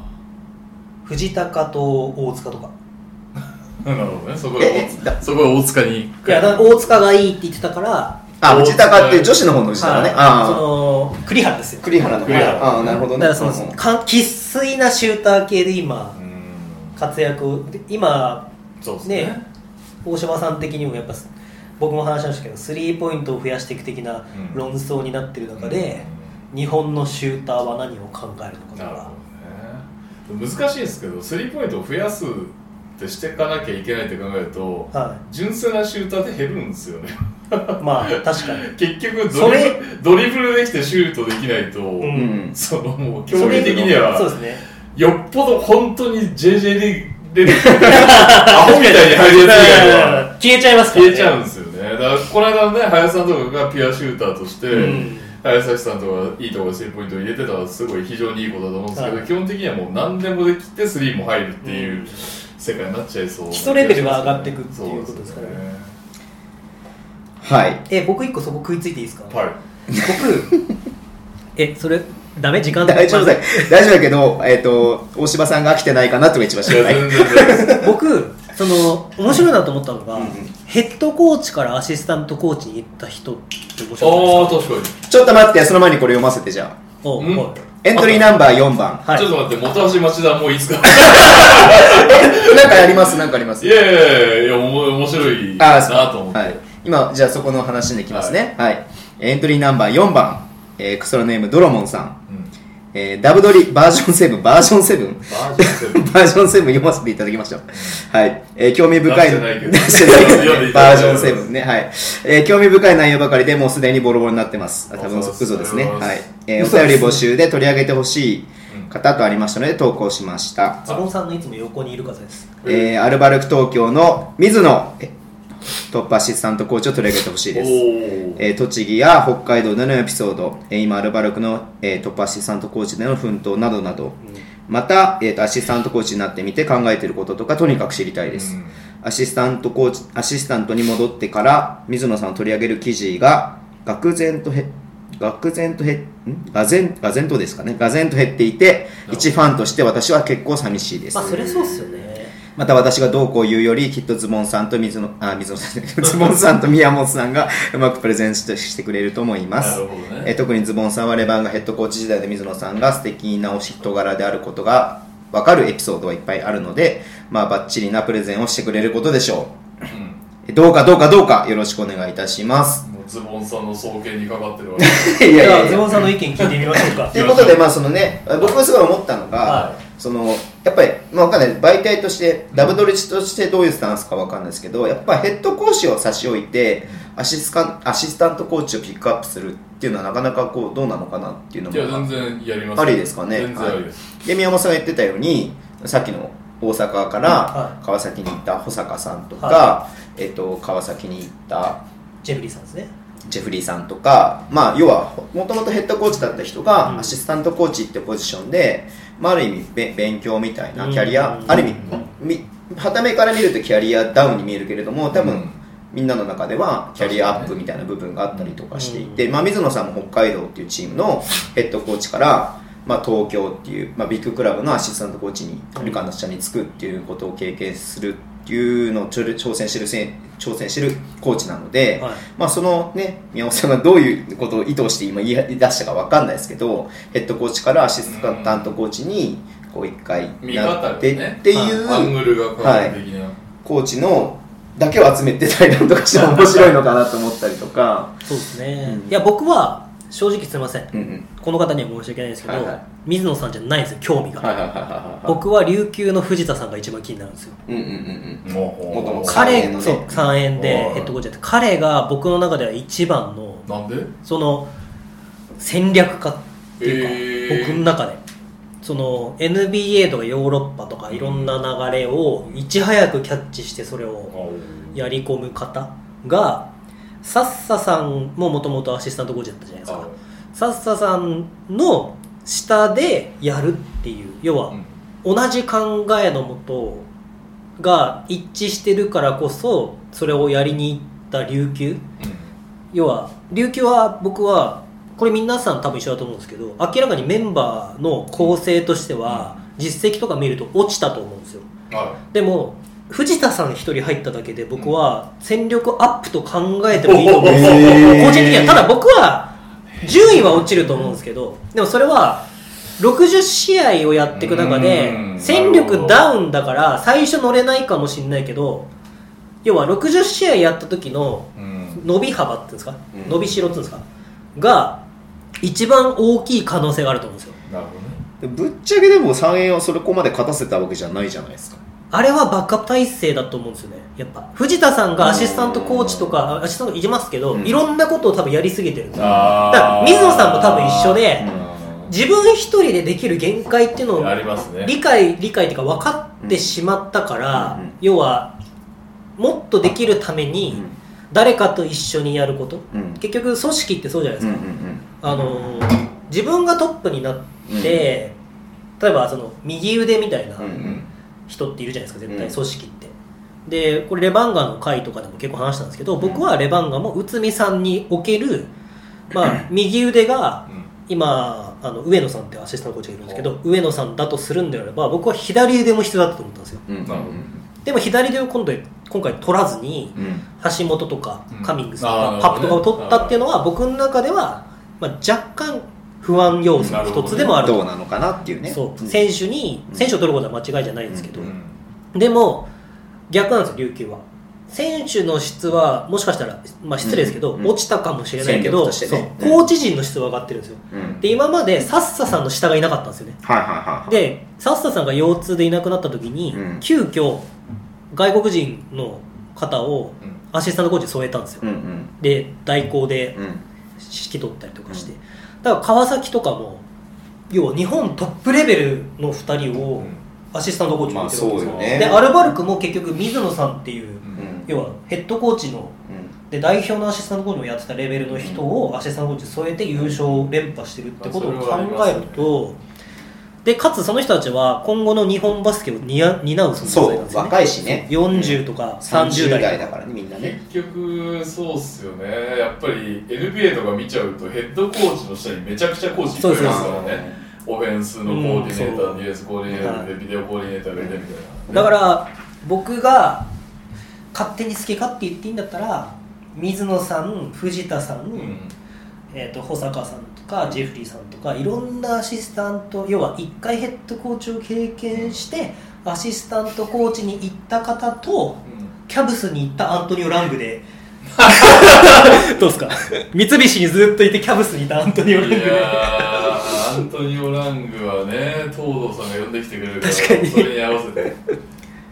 ちなみに宮本さんが一番好きなヘッドコーチって誰なんですか僕は藤田さんですあいやまもうあ、そうサッサさんと藤田さんが好きで、まあ、へー水野さんも好きなんですけど、サッサさんと藤田さんが好きでその2人が琉球に行ったっていうのが僕の中でなるほどすごいんですようーんでサッサさんが3円でやってたスリーポイントを増やしてうんオフェンスリバウンドを、まあ、捨てるわけじゃないですけど、はい NBA 型ですねわりかしと今のトレンドに一番合ってるやり方をやってそのやり方がサッサさんが、まあ、似てるし必要だと思って藤田さんに声をかけて琉球に来たっていうその2人のなるほどねそのケミストリーがは一番気になるんですよいなるいや水野さんのお願いします確かにいやマジ水野さんはねいや面白いですよね水野さんは僕正直そんなに面識はない面識はないっていうか喋ったこと全然ないんでほどはいズボンさんの方がし、うんさっきのこのこだ方もあれなんいですけどや知っーてると思うんですけど何が面白いんですかいや面白いですなぜかそれは面白いっていやでもほら、まあ、みんな海外とかね、はい目を向けてるけれども、まあ、水野さん海外に行って、はその全然こうなんかよくわかんない中から成り上がってきた人じゃないですい、か,、はそれもやっぱその話も面白いい、しウェストバージニアでしたっけそうそうそうそう森さんもウェストバージニアですよねあそうだからダチアン今一緒にやってんだうだんからその辺のアルバルク界隈のアシスタントコーチは結構面白いしでさっき言ったように NBA 並み NBA 並みほではないけれどもまあいろいろ役割分担があさあれそうていでてすねビッグマンコーチの池田さんうとそうそうそうそうかなんかそのコーチのあれで言うと今アルバルクが一番日本のトップをいっている、まあ、さっき言った川崎も今後そこになってくるかと思うんですけど、なるほっどていうところで言うとそこを束ね上げている水野さんがどういう役割をやってるのかなっていうのはすごく気になるところでもあるし、まあ、なんせあのルカの下にいるっていうのがやっぱりもう面白いしえでもえいいっすかあ決定だ、うんアルバルカーズはみんな買います間違いない出た出アたルバルカーズは本当忠忠誠心がなんかいいいや、言ズいボ方さん、1位ですか。まず、全レバンガブースターが W ボリューム7を買ったら信じまし ょう、それは。それは。そうね、かかってますね。いや、でも、アルバルカーズはみんな買ってくれるので、確かにん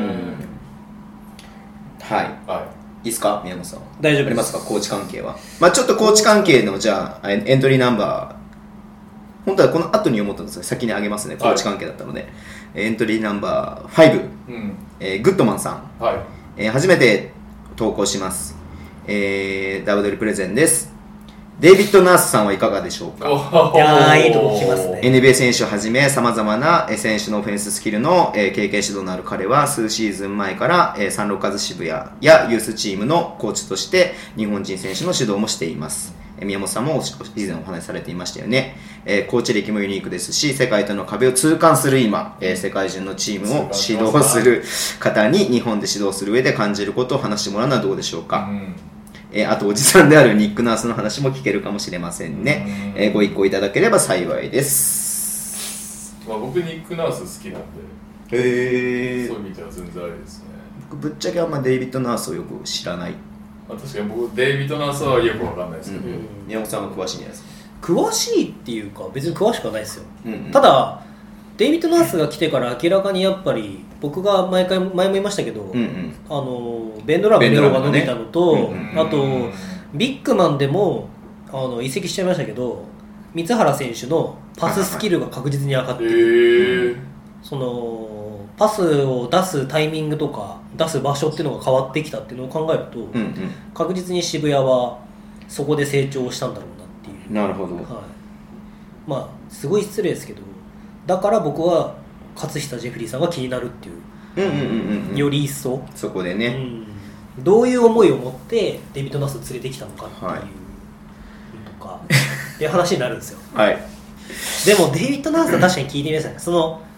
あんそのいますけどいっぱい、はその立ち位置のスキルコーチの立ち位置のコーチはいますけどうこんなに名が通ってる方は日本には彼しかいないじゃないですかん、なるほどねう逆に何をやってるのかは見え見えないじゃないですかあ明確にはだからそれスキルコーチっていうものあうをんまあ確かに見える化するっていうのはあー確かにダブドリさんでしかできないかもしれないですなるほどねスキルコーチの意味が何なのかうん何をするのかアメリカとかヨーロッパではこういうものが確かにねどういうふうに確かになってるのか、まあ、ついでにニック・ナースも呼んじゃって川島さんもん、まあ、アカデミックな感じにできそうですよねそこはそうでねすねちょっとバスラボ寄りになってきましたけど、まあ、宮本さんがやりたいことに近い感じになります どちらかというと人間性とかそういうなんかこうパーソナリティに迫るみたいな意味合いの方が強いですかダブドリはそうですね、基か本的にはそっちですね、うあのーただそれ一辺倒だとつまらないので、うんうんいろいろ幅は広げようというなるほどであのあかりんが出てくるわけですねばかりね、はいじゃあ次いきます 終わりそうで終わらない、終わらないです終わらないですねはい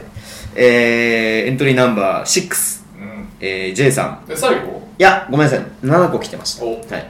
えーどちらのポッドキャストも楽しく聞いていますありがとうございますエクストラパスきっかけで NTR も聞いてくれてる方ですね女性ですはい女性女性女お性大丈夫で すか NTR 大丈夫いろんですかないろんな意味で大丈夫ですかえこの後ありますあちらの方では、はい NBA 選手の名前覚えちゃうかもと聞き始めましたが、 はいえ先にあちら系の女優さんの名前を覚えてしまいま したうろたえてるところですはい、ところでダブドリで取り上げてほしい選手は、えはいソルジャー片岡選手、おおああいいですねついこの間見てきたはい、私が好きだから、へーえー好きな理由としては、えー強気と声出しでもアンチが多い、えーアンチ多いですかプレイが荒い汚いって言われていますそうなんだ移籍の出戻りで好印象を持てない人もいるようです、へえということですけどいそうなんやだソルジャー元ソレルジャーア元ンチっレてバンガ俺知らなかったすごいの人気あるんだと思っいてやました僕もそうですねあ僕もあんまりネガティブなイメージジャーニーマンだから日本的にはあれなんですかねなるほどねそのいなやんか逆にさその落ちちゃった仙台をもう一回引き上げようって戻ってくるっていうのは逆に心意気を感じえまですもねなんかその日まあ、落本ちちゃ人って京都に出たみたいなところもあまあまあねそれは感じようと思うよネガティブなね日本人ってなんかそのプロ野球安倍晋之助なんですけど忠誠心みたいなのが好きじゃないですかまあそうですね一つのクラブにずっといる、はい例えばダブドリっていうかあの田島朝日に関してもうん7シーズンですかそうもしいなかったら、うんこんな人気選手じゃなかった可能性って多分あると思うんですよありますねは7シーズンどさんこで北海道にいるから人気選手っていう、まあ、移籍しちゃいましたけど野口さんにしてもそうですけどなんかそういうのあるんじゃないですかありますね忠誠心いはファンもやっぱ忠誠心強いじゃないですか、まあ終身雇用の国ですからうねうんんあのなんかアメリカでこの間 YouTube かなんか見たんですけどあの移籍した選手い、うんをバカにするなんか、うんすげえなんだお前いなくなりやがってみたいなうん、動画うんはを見てそれがパネルの裏から本人登場するみたいなやつで急になん か「おお君を待ってたんだよ」みたいななんかそうなんか僕この間見て面白いなと思ったんですけど、ああそれは面白いですねでもなんか日本人でそういうことも言わないじゃないですかあーいなくなったやつなんかもうみたいな人もいるじゃないですあーかるほどねどうですか片岡選手ははいいやめちゃくちゃいいですよね えそれはダブドリ的にってこといでやすか仙台的いやその WI でうん仙台 89ers をシーズンを追うグラインドっていうコラムを書いてるんですけグラインドうんど、あのーまあ、片岡選手やっぱりシュート力があるうんっていうのはまあみんな知ってたんですけうどんうん、あのさっき言った通り月のはい澤部って、はいうんうんスタメンのハンドラー2人が怪我しちゃったせいで片岡選手めちゃくちゃハンドラーもやってるんですけど、はいはいはもう全てこなしてますよハンドラーこなすわ、うんオフボールでも動くわオンボールオフボール問わずシュート入れるわみたいな感じでいうんもう4試合で2回20点超えしますよねねそうっそうなんですかねちょっとチェックしてなかったですけど鬼の鬼の大活躍なんで、もうなんかそれ別に仮にじゃあ仙台が B1 行ったら、はじゃあ片岡選手インタビューしようかなって思うぐらいのへまあ、えへー4試合だけど、4試合だけど、そんぐらいの活躍してまでもすよね。仙台はインタビューしたら面白いということをうん僕らが知るきっかけになる選手多いですよねああ、例えば 誰いやそれでもグラインド読めば大丈夫ですよ必要ないやつ。えいや泉そのぐらい面白かったですそれこそグラインド泉君とうんうんか、面白かったぐらいね。もうえそうぶっちゃけ今こう表紙にしよう仙台で表紙にしようと思ったら片岡選手ですかああ、でも、もしこのまんまの勢いで B1 行ったら、片岡じゃないんであれば、やっぱ若手ですかね、白戸とか澤部とかがあー、バーンって行ってくれたら嬉しいですけどね。落合さんはないですかいや、落合さん は、落合さんは、いずれどっかでヘッドコーチとして成功する あーは絶ずなん対で、しますねはいその後でお願いします。持ってるもんからしたらねもう一歩上に行く人だからね落合さんはやばいっすよ、落合さんはね、根性もすごいっていえう話を聞いてます。俺、あの、まあじゃあ誰がどう言ったとかじゃなくて、僕が聞聞いた話では、はビデオコーディネーター的な役割もめちゃくちゃ彼が果たしてうる。んい、へえいや落合さんすごいっすねやめとこ結局 D ライズからそこも出てるっていうのそうねだねああ、そうですね。ん面白いですよね確か田に島朝日のところにも出てましたけうど、輪島エリアもねそう、んあ輪島エリアどうですか急遽エントリーナンバーセブン輪島エリアだったらエいくクらでスもトラパスからの推薦です輪島エリア 確か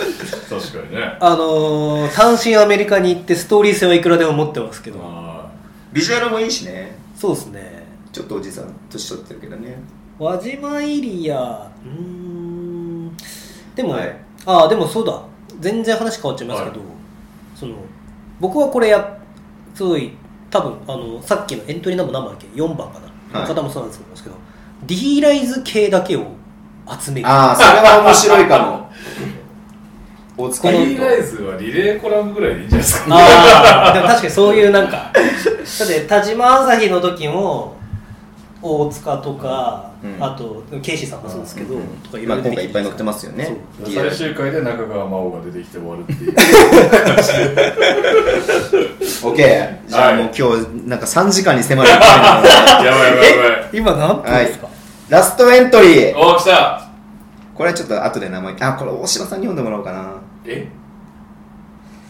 いや僕が読みますはい。 Hi everyone I am Lotion Prince マジっすか皆さんこんにちは ローションプリンスすごいでなはみ出すしてるな、ここまで。ベルテックス静岡でパワーフォワードやってますあーありがとうございます。今回大柴さんがエクストラパスに出演なさるということではい普通歌を送りますうん、ありがとうございます。スボンさんスボンさんスボンさん宮本さんはじめましてローションプリンスです初めましてちなみにこのエクストラパスは僕が大学時代に過ごしたデトロイトでも有名でおバスケポッドキャストといえば NTR かエクストラパスだったんだえー、なお昨日金沢でサムライズと試合があったのだが、うんえーベルテックス静岡は勝利した俺のスタッツは36分出て23点、フィールドゴール、えー、そうね FG かっこフィールドゴールって丁寧 ですね16分の10、えーフリースロー3分の3リバウンド10ターンオーバー0だったうん、すごい。わう割と頭がゼロすごいっす割といい数字だろ宮本さんいやすごいですねねえ宮本さんいや正宏な んで僕、名前から来た人久しぶりだな正宏おお久しぶりですいやお前の本名は、はいローション正宏ミヤムートゥ プリンス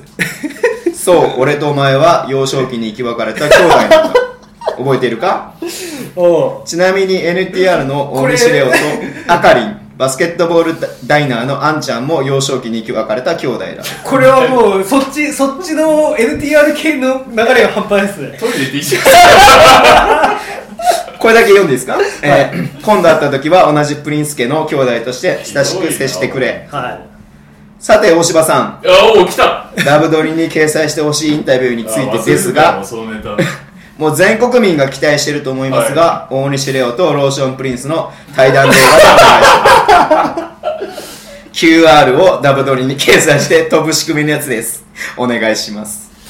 いやいやいやローションプリンスもここまで来ると僕も知りたくなってきますけ どねこんなところで、普通オタとしては成り立ってるだろうか、ズボン。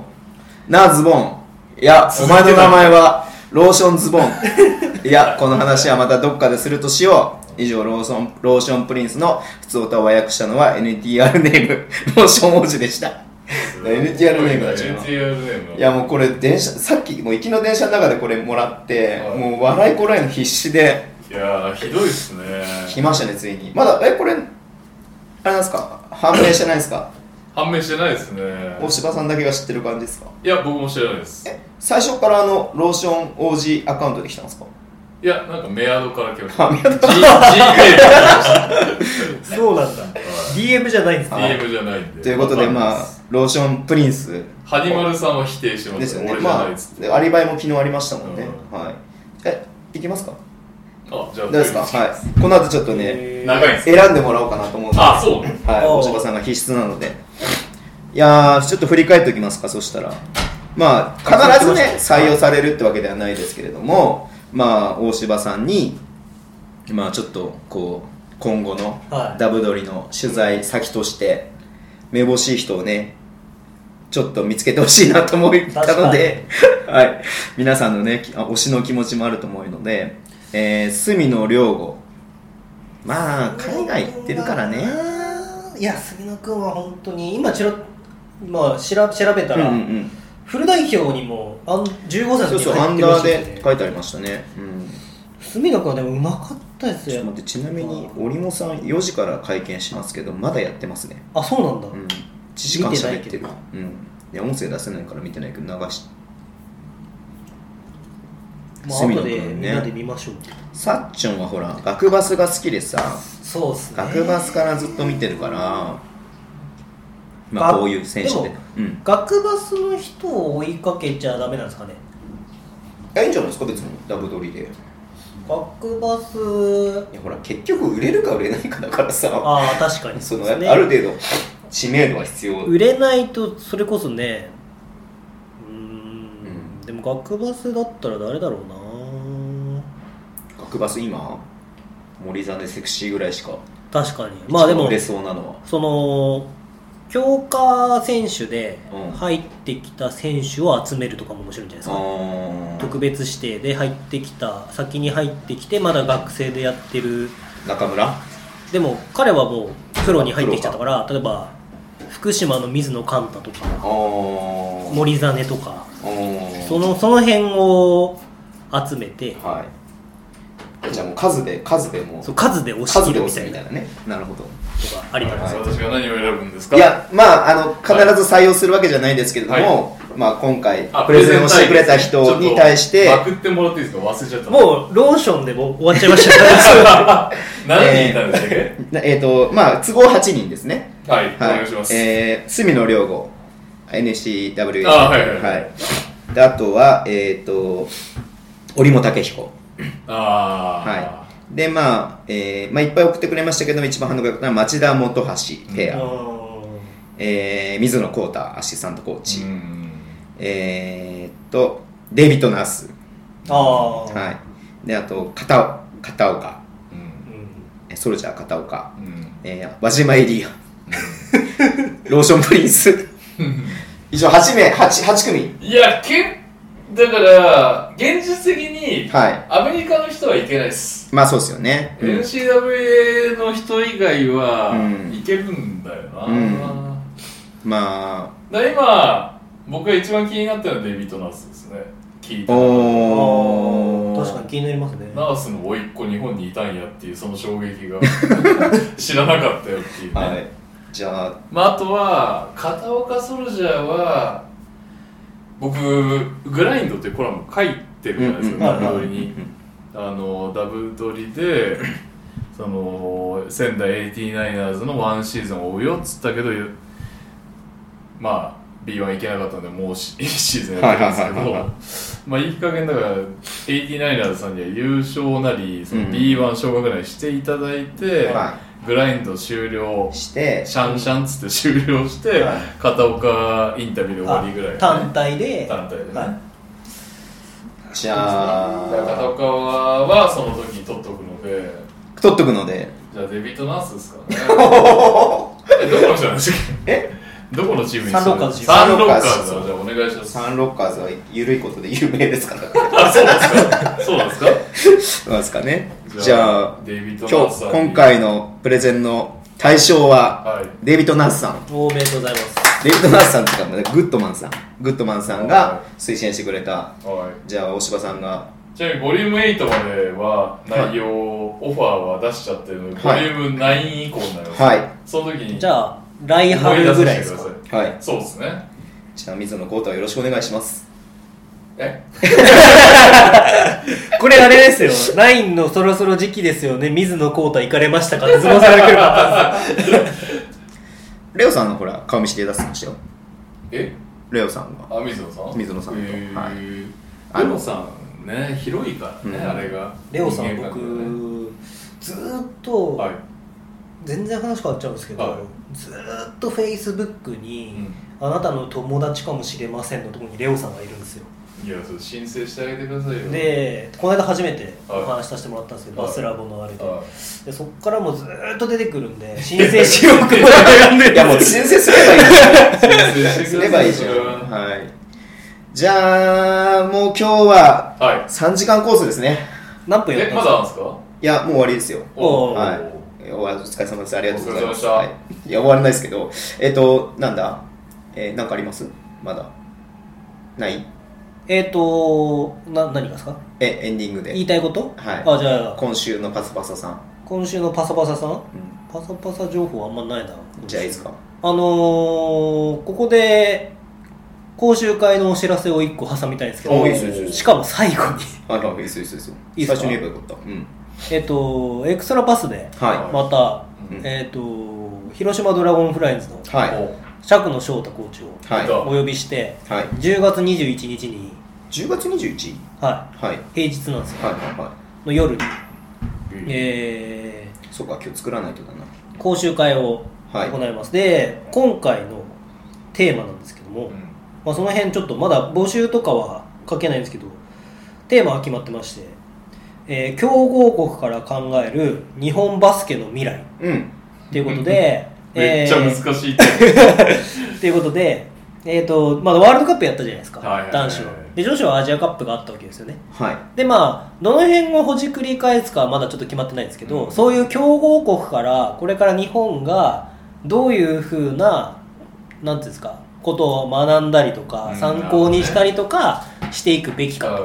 ていうことを踏まえたのを釈野さんがまあいろいろプレーとかをピックアップして検証するっていうのを、いえー尺はどんくらいなんですかえー、と1時間半でやる予定ですまだちょっ足とりないんじゃないですかそう足りないかもしれないですじゃだから確かに釈野さんももうはい黙ってればずっとこうやってくれる方なんであ本当にいい方うんでうんうん確かにいい人そうだはい、で一応まあ19時半から平日なんでちょっと遅めにしようと思って、はいうん19時半から21時まではいなるほどでまあそのこういうのを僕は個人的にはいもっといろんなところでやっていただきたいっていうのがあるんで、うんえっと、その後ろはちょっとネットワーキング的な感じで、はい交流会的な、はいちょっと釈野さんに、うちでもお願いできませんかとか、もしあれば、ぜひ声をかけてもらいたいなとか、はいまあ、それこそそれ大事ねですよねはい、エうんクストラパスでもなんかこういうことできませんかとか言ってもらうことが多々あるんで、なんかそういうのをちょっと時間を取って、っていう感じで、えっと渋谷でやる予定です。へーすいませんすっかり忘れてましたはいはっていうことで、それをちょっとやりますんで。はいえっと、明日配信されるんで、うんえっと、エクストラパスとか僕の方からは、これが流れた後に、告知ね出しますはいうん告知を出しますはいはいじゃあという遊びに遊びにっていうか学びにうん来てくださ来てい、くださいうん、いい企画だじゃ健あ全なポストキャスターでいやーでも本当ねエクストラパスさんはポッドキャストとしてだけじゃなくてその企画がすごいですよねイベントがねいやー全然やっぱりもうねやる気がしないですよめんどくさすぎていややっぱりね皆さん楽しんでもちろん参加していただいてると思うんですけど、はい労力影の労力はすごいよなと思ってまあもちろん今井真ちゃんのねどんとこいとか、はいはいはいそういうのも含め大変てでイすよベねントやるっていうのは大変ですよねいやでもうちに関しては正直ほぼズボンさん頼みなんでいやそんなことないででししょょだって僕は好き勝手こういうのやったら面白いですよねははははとか言ってああいいっすねそういうのつってああいいっすねって言いましたねみたいな感現地とかでもまあイベントとかセミナーとかもう慣れちゃってますからね一そうすごい回もうなんか載せちゃえばねあとはもう流れですからねかっこいじ いでう。んさすが言うこと違いますね、えいえや違いますね。ですがまあ2回目なんでね釈野さんねそうですね、はい皆さなんんかこ来うてもらあえるでと今嬉しい回は、うんあのーまだちょっと決定校ではないですけど動画配信もお入れようと思っなるほてど、まあ、釈野さんの出身地であはるい広島とか、うんうん、多分こういうのが広島でどんぐらい行われてるのか僕知らないんで、ういや、行われてない。ん、やってないっつってましたよやってないし、うんじゃあ北海道でも正直やってないんですよはだって北海道に関しては僕が来てはい帰ってやりますって言っただけで結構な人が集まってくれる感じなんで、へーだからそういうのをやっぱり今釈野さんはユースなんで、うんできる立場にいらっしゃる方あうんダブルもそうだと思いますけど、い。リシーズン始まっちゃったらなかなかできないじゃないでいやすかそうなんですよそっちが当たり前ですけど、うん主なんでだからそういうのをやっぱり全国的にうんうんこうやっぱりやっていきたいっていうのも別に僕らがやりたいんじゃなくて、うんこういうのをやっていくことがどんどん派生していってほしいなっていなるほうのがあるんで。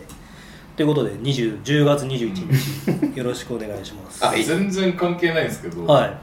れですよね、そういう、まあ、半分イベントっていう意味で言うと、はエクストラパスがはいあ北海道で公開収録した回、結構面白かったです。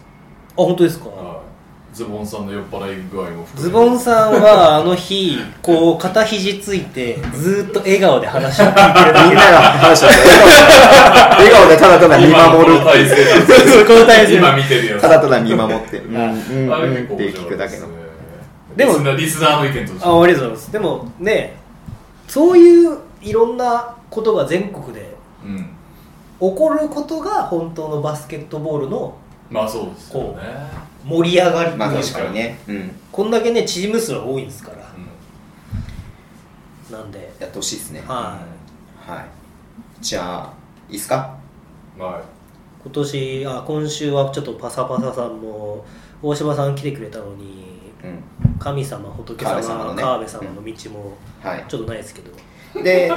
ちょ最後に、えっ、とまあ、大柴さんから、い。はい。ダブドリ編集長、大柴さんかあらそう3かそうか冊ね、プレゼントいただきましておーおーおーうん、ポスターも6枚なので、まあ、えポスターを、とダブドリ本誌の3個セットと、はいポスターだけ3枚のプレゼントさせていただきますので、どういうふうにしますどうしましょうか何がいいのかななんか一番番どぎつい下ネタをぶちこぶち 込んでしまう いやいやいやそれは僕の友人である風紀委員長のどうしましょうかねまあ僕らはまあ基本的にはもう本当にリツイートしてくれた人だけになっちゃってるんですけど、まあどうせならば引用リツイートでダブドリの感想を、あーでも持ってないのか、持ってないのか。あそうか持ってない持ってそうあだ持ってない人そうか今読んでない人もいるそうそうそうそうそう。それじゃおかしいもんあね。うんー難しいですねそういうじゃあ今回のポッドキャストの感想にしますあーそれか NTR の感想にしますそれはおかしいでしょダブドリでもダブドリ絡ませたいですよね いやそれこそあれにしますあの、プレゼンにしますあーいいっす今ねダブドリ後ダブドリで扱ってほしい選手もしくはコーチをあまりいまいちですかいやそこまで知ってたら7巻も買ってくれよ って思うちょっと思います確かに確かにそうですねまあでもいいですよダブドリプレゼンでもいいですねいい一番いいプレゼンができた方トップ3はダブドリ7とポスター付きじゃああれじゃないですか田島朝日あでも田島朝日ファンになっちゃうと買ってるかそうなんでいやポスター目当ての人もいるからすよねあそっか田島朝日とダブドリをハッシュタグをつけてあとエクストラパスのハッシュタグをつけて、 うん田島朝日の魅力とかにすればいいんじゃないですかうんああ確かにプレゼントっぽい微妙っす か別に田島朝日だけど別になんか他の目当ての人もいるかなって思うえじゃあ公式ハッシュタグは宮本とズボンの長いやつではなくてエクストラパスなんですかわかんないですそれはハッシュタグはだからダブドリでいいですよあの引用リツイートさえしてくれればあエクストラパスのアカウントを、うん全然考えとけばいいのよね事前にねなんすかねじゃあ今回のポッドキャストの感想でいいじゃないですかそれが一番、あそうっすね、うん、やっ確ぱかにそれでは大柴さんのこと大柴さんが話してるのやっぱ聞いてほしいので僕のダブドリめくってきたら女子代表のエンドのセットのフォーメーション出てきた今全然伝わらないことやめてくだ さい、はいさじゃあ、えっ、と、この配信した日に、はいえっ、と、エクストラパスのツイッターで、はいえー募集要項を送らせて、あの、投稿しますんで、うんそれを見て、引用リツイートで、えー今回のポッドキャストの、えー感想を送ってください。はいまあ、あともしくは大柴さんへのメッセージを送ってください。は大柴さんへのメッセージね、怖いね。じゃあそれで、えー6名の人にね、送ろうと思いますので、うんうんよろしくお願いします。はいはい。はい。あー長かった今日、多分3時間超えてます、マジっすかマジでうん僕一瞬だったんですけど だってもうほら、この時間だえ何時ですか3時間ぐらいだよ。まだ僕、中華飲み切ってないですけど、まだ5時ここの時間過ぎてよるかった、3時間で4時間取っといて場 所。はめちゃめちゃあっという間でしたねちょっとすいません、い。あのとりあえずジャカルタのとこだけ切っていただい わかりました。はい。ジャカルタのとこだけ切りますね。 はい。あの、どうしても聞きたい人は DM くれれば。あいいっすねそれ大柴さんのジャカルタの件聞きたいんですけど、みたいな。 送ってもらえれば。僕に特に来ていただはいいて。。あとなんか告知とかありますか、大柴さん。告知は、えー、っと、NT、マヤ、マークトゥナイト NTR という、はい。ポッドキャストを、はいはい。えー、と毎週はい。やっておりまして、ねえ。アットマークマークトゥナイト NTR で情報を拾えるので、はい。そちらは NBA 中心ですが、はい。えー、と日本バスケのこともあ、そうなんですか、あれ。いや出て出てもらいましたよね先日あのズボンさんと宮本さんに出てもらったんですけど、はいでもっていうのをやってるのと、ははい。 YouTube ですごいですよね、あれもね。バスケットボールダイナーという、はいいは YouTube チャンネルはこちらは楽天さんプレゼンツで、はいいはダブドリコラボという形で、はいお給金をもらって頑張 るあの広告料に頼らずはいやっていおりますねんで、はい。いやそれぐらいあとダブドリそうですかね。そうですね、はい。あとはダブドリボリューム7が気に入ってくれた方は1から6まではい。 Amazon さんなり、はいダブドリオンラインショップなりで、はい。買っていただいてレナードに恋してるをコン プリートしていただくということでお願いしたいですかね、 はい。ぐらいでしょうあかりがとうございます。いやこちらこそありがとうございましたいや、楽しかったですね。マークトゥナイト NTR うん。聞いとかないと来週ジャパンゲームズありますからあ、そうだ。はああそうなんですよそれいいっすかいは大西レオ君っていう、いはいマーク・トゥナイト NTR とバスケットボールダイナーであの僕とコンビを組んでやってくれてるはいやつがいるんですけど、はい毎年の大西レオ君がなんとジャパンゲームズが10月八十。 8と10にありますね、はお前1週間空けとけと NBA に言われたらしいですいええすごいなんとまだやることが決まってない1週間開けてある一週来週だよ、来週。お前らいお前は1週間空けとけと言われたらしいので彼がどんな暗躍をしてるのかまあぜひ剣馬の見切れとか、そうですね散々やってき散た々散々見切れてきた 七重七重の見切れとか散々やってきたうん大西さんがどこにいるのかねうん。スクショなりなんないで「はいハッシュタグ宮本とズボンの長いやつ大西レオを」探大せ西でを探せやっていただけるとねはい。ありはいありがとうございまがしたとうございますありがとうございまし。じゃあ、また、えー、来週ね。うん来週ゲストなしですかね。来週はそうなんじゃないですはい。じゃあ、また、まずはダブドリを買って、かはい、お願いしますラブドリをやっぱりシーズンはい B1 開幕前までにズブズブの関係 ですかまあ、引き引き続きね、ダブドリも僕らはね、あの感想とか受け付けていこうと思うので。そうですねはあいでもちょっとズボンさん一ついいですか、え探検隊の感想が結構多いですえ。へえ。ズボンさんのおかげえ、でズボンは関係ないんじゃないですか僕なんて最初の導入部分に書いてあズる。ボンさん見つけ ましたねズボンを探せズボンさんズボン探せね、本当あラりがブたいです。ドリーをまだお手に取ってない方は、ダブルぜひ007でズボンをズボンっていうのがどっかに書いてありますので、おは願い、いしくまださい。じゃあ、今週もありがとうございました。ありがとうございましたた来週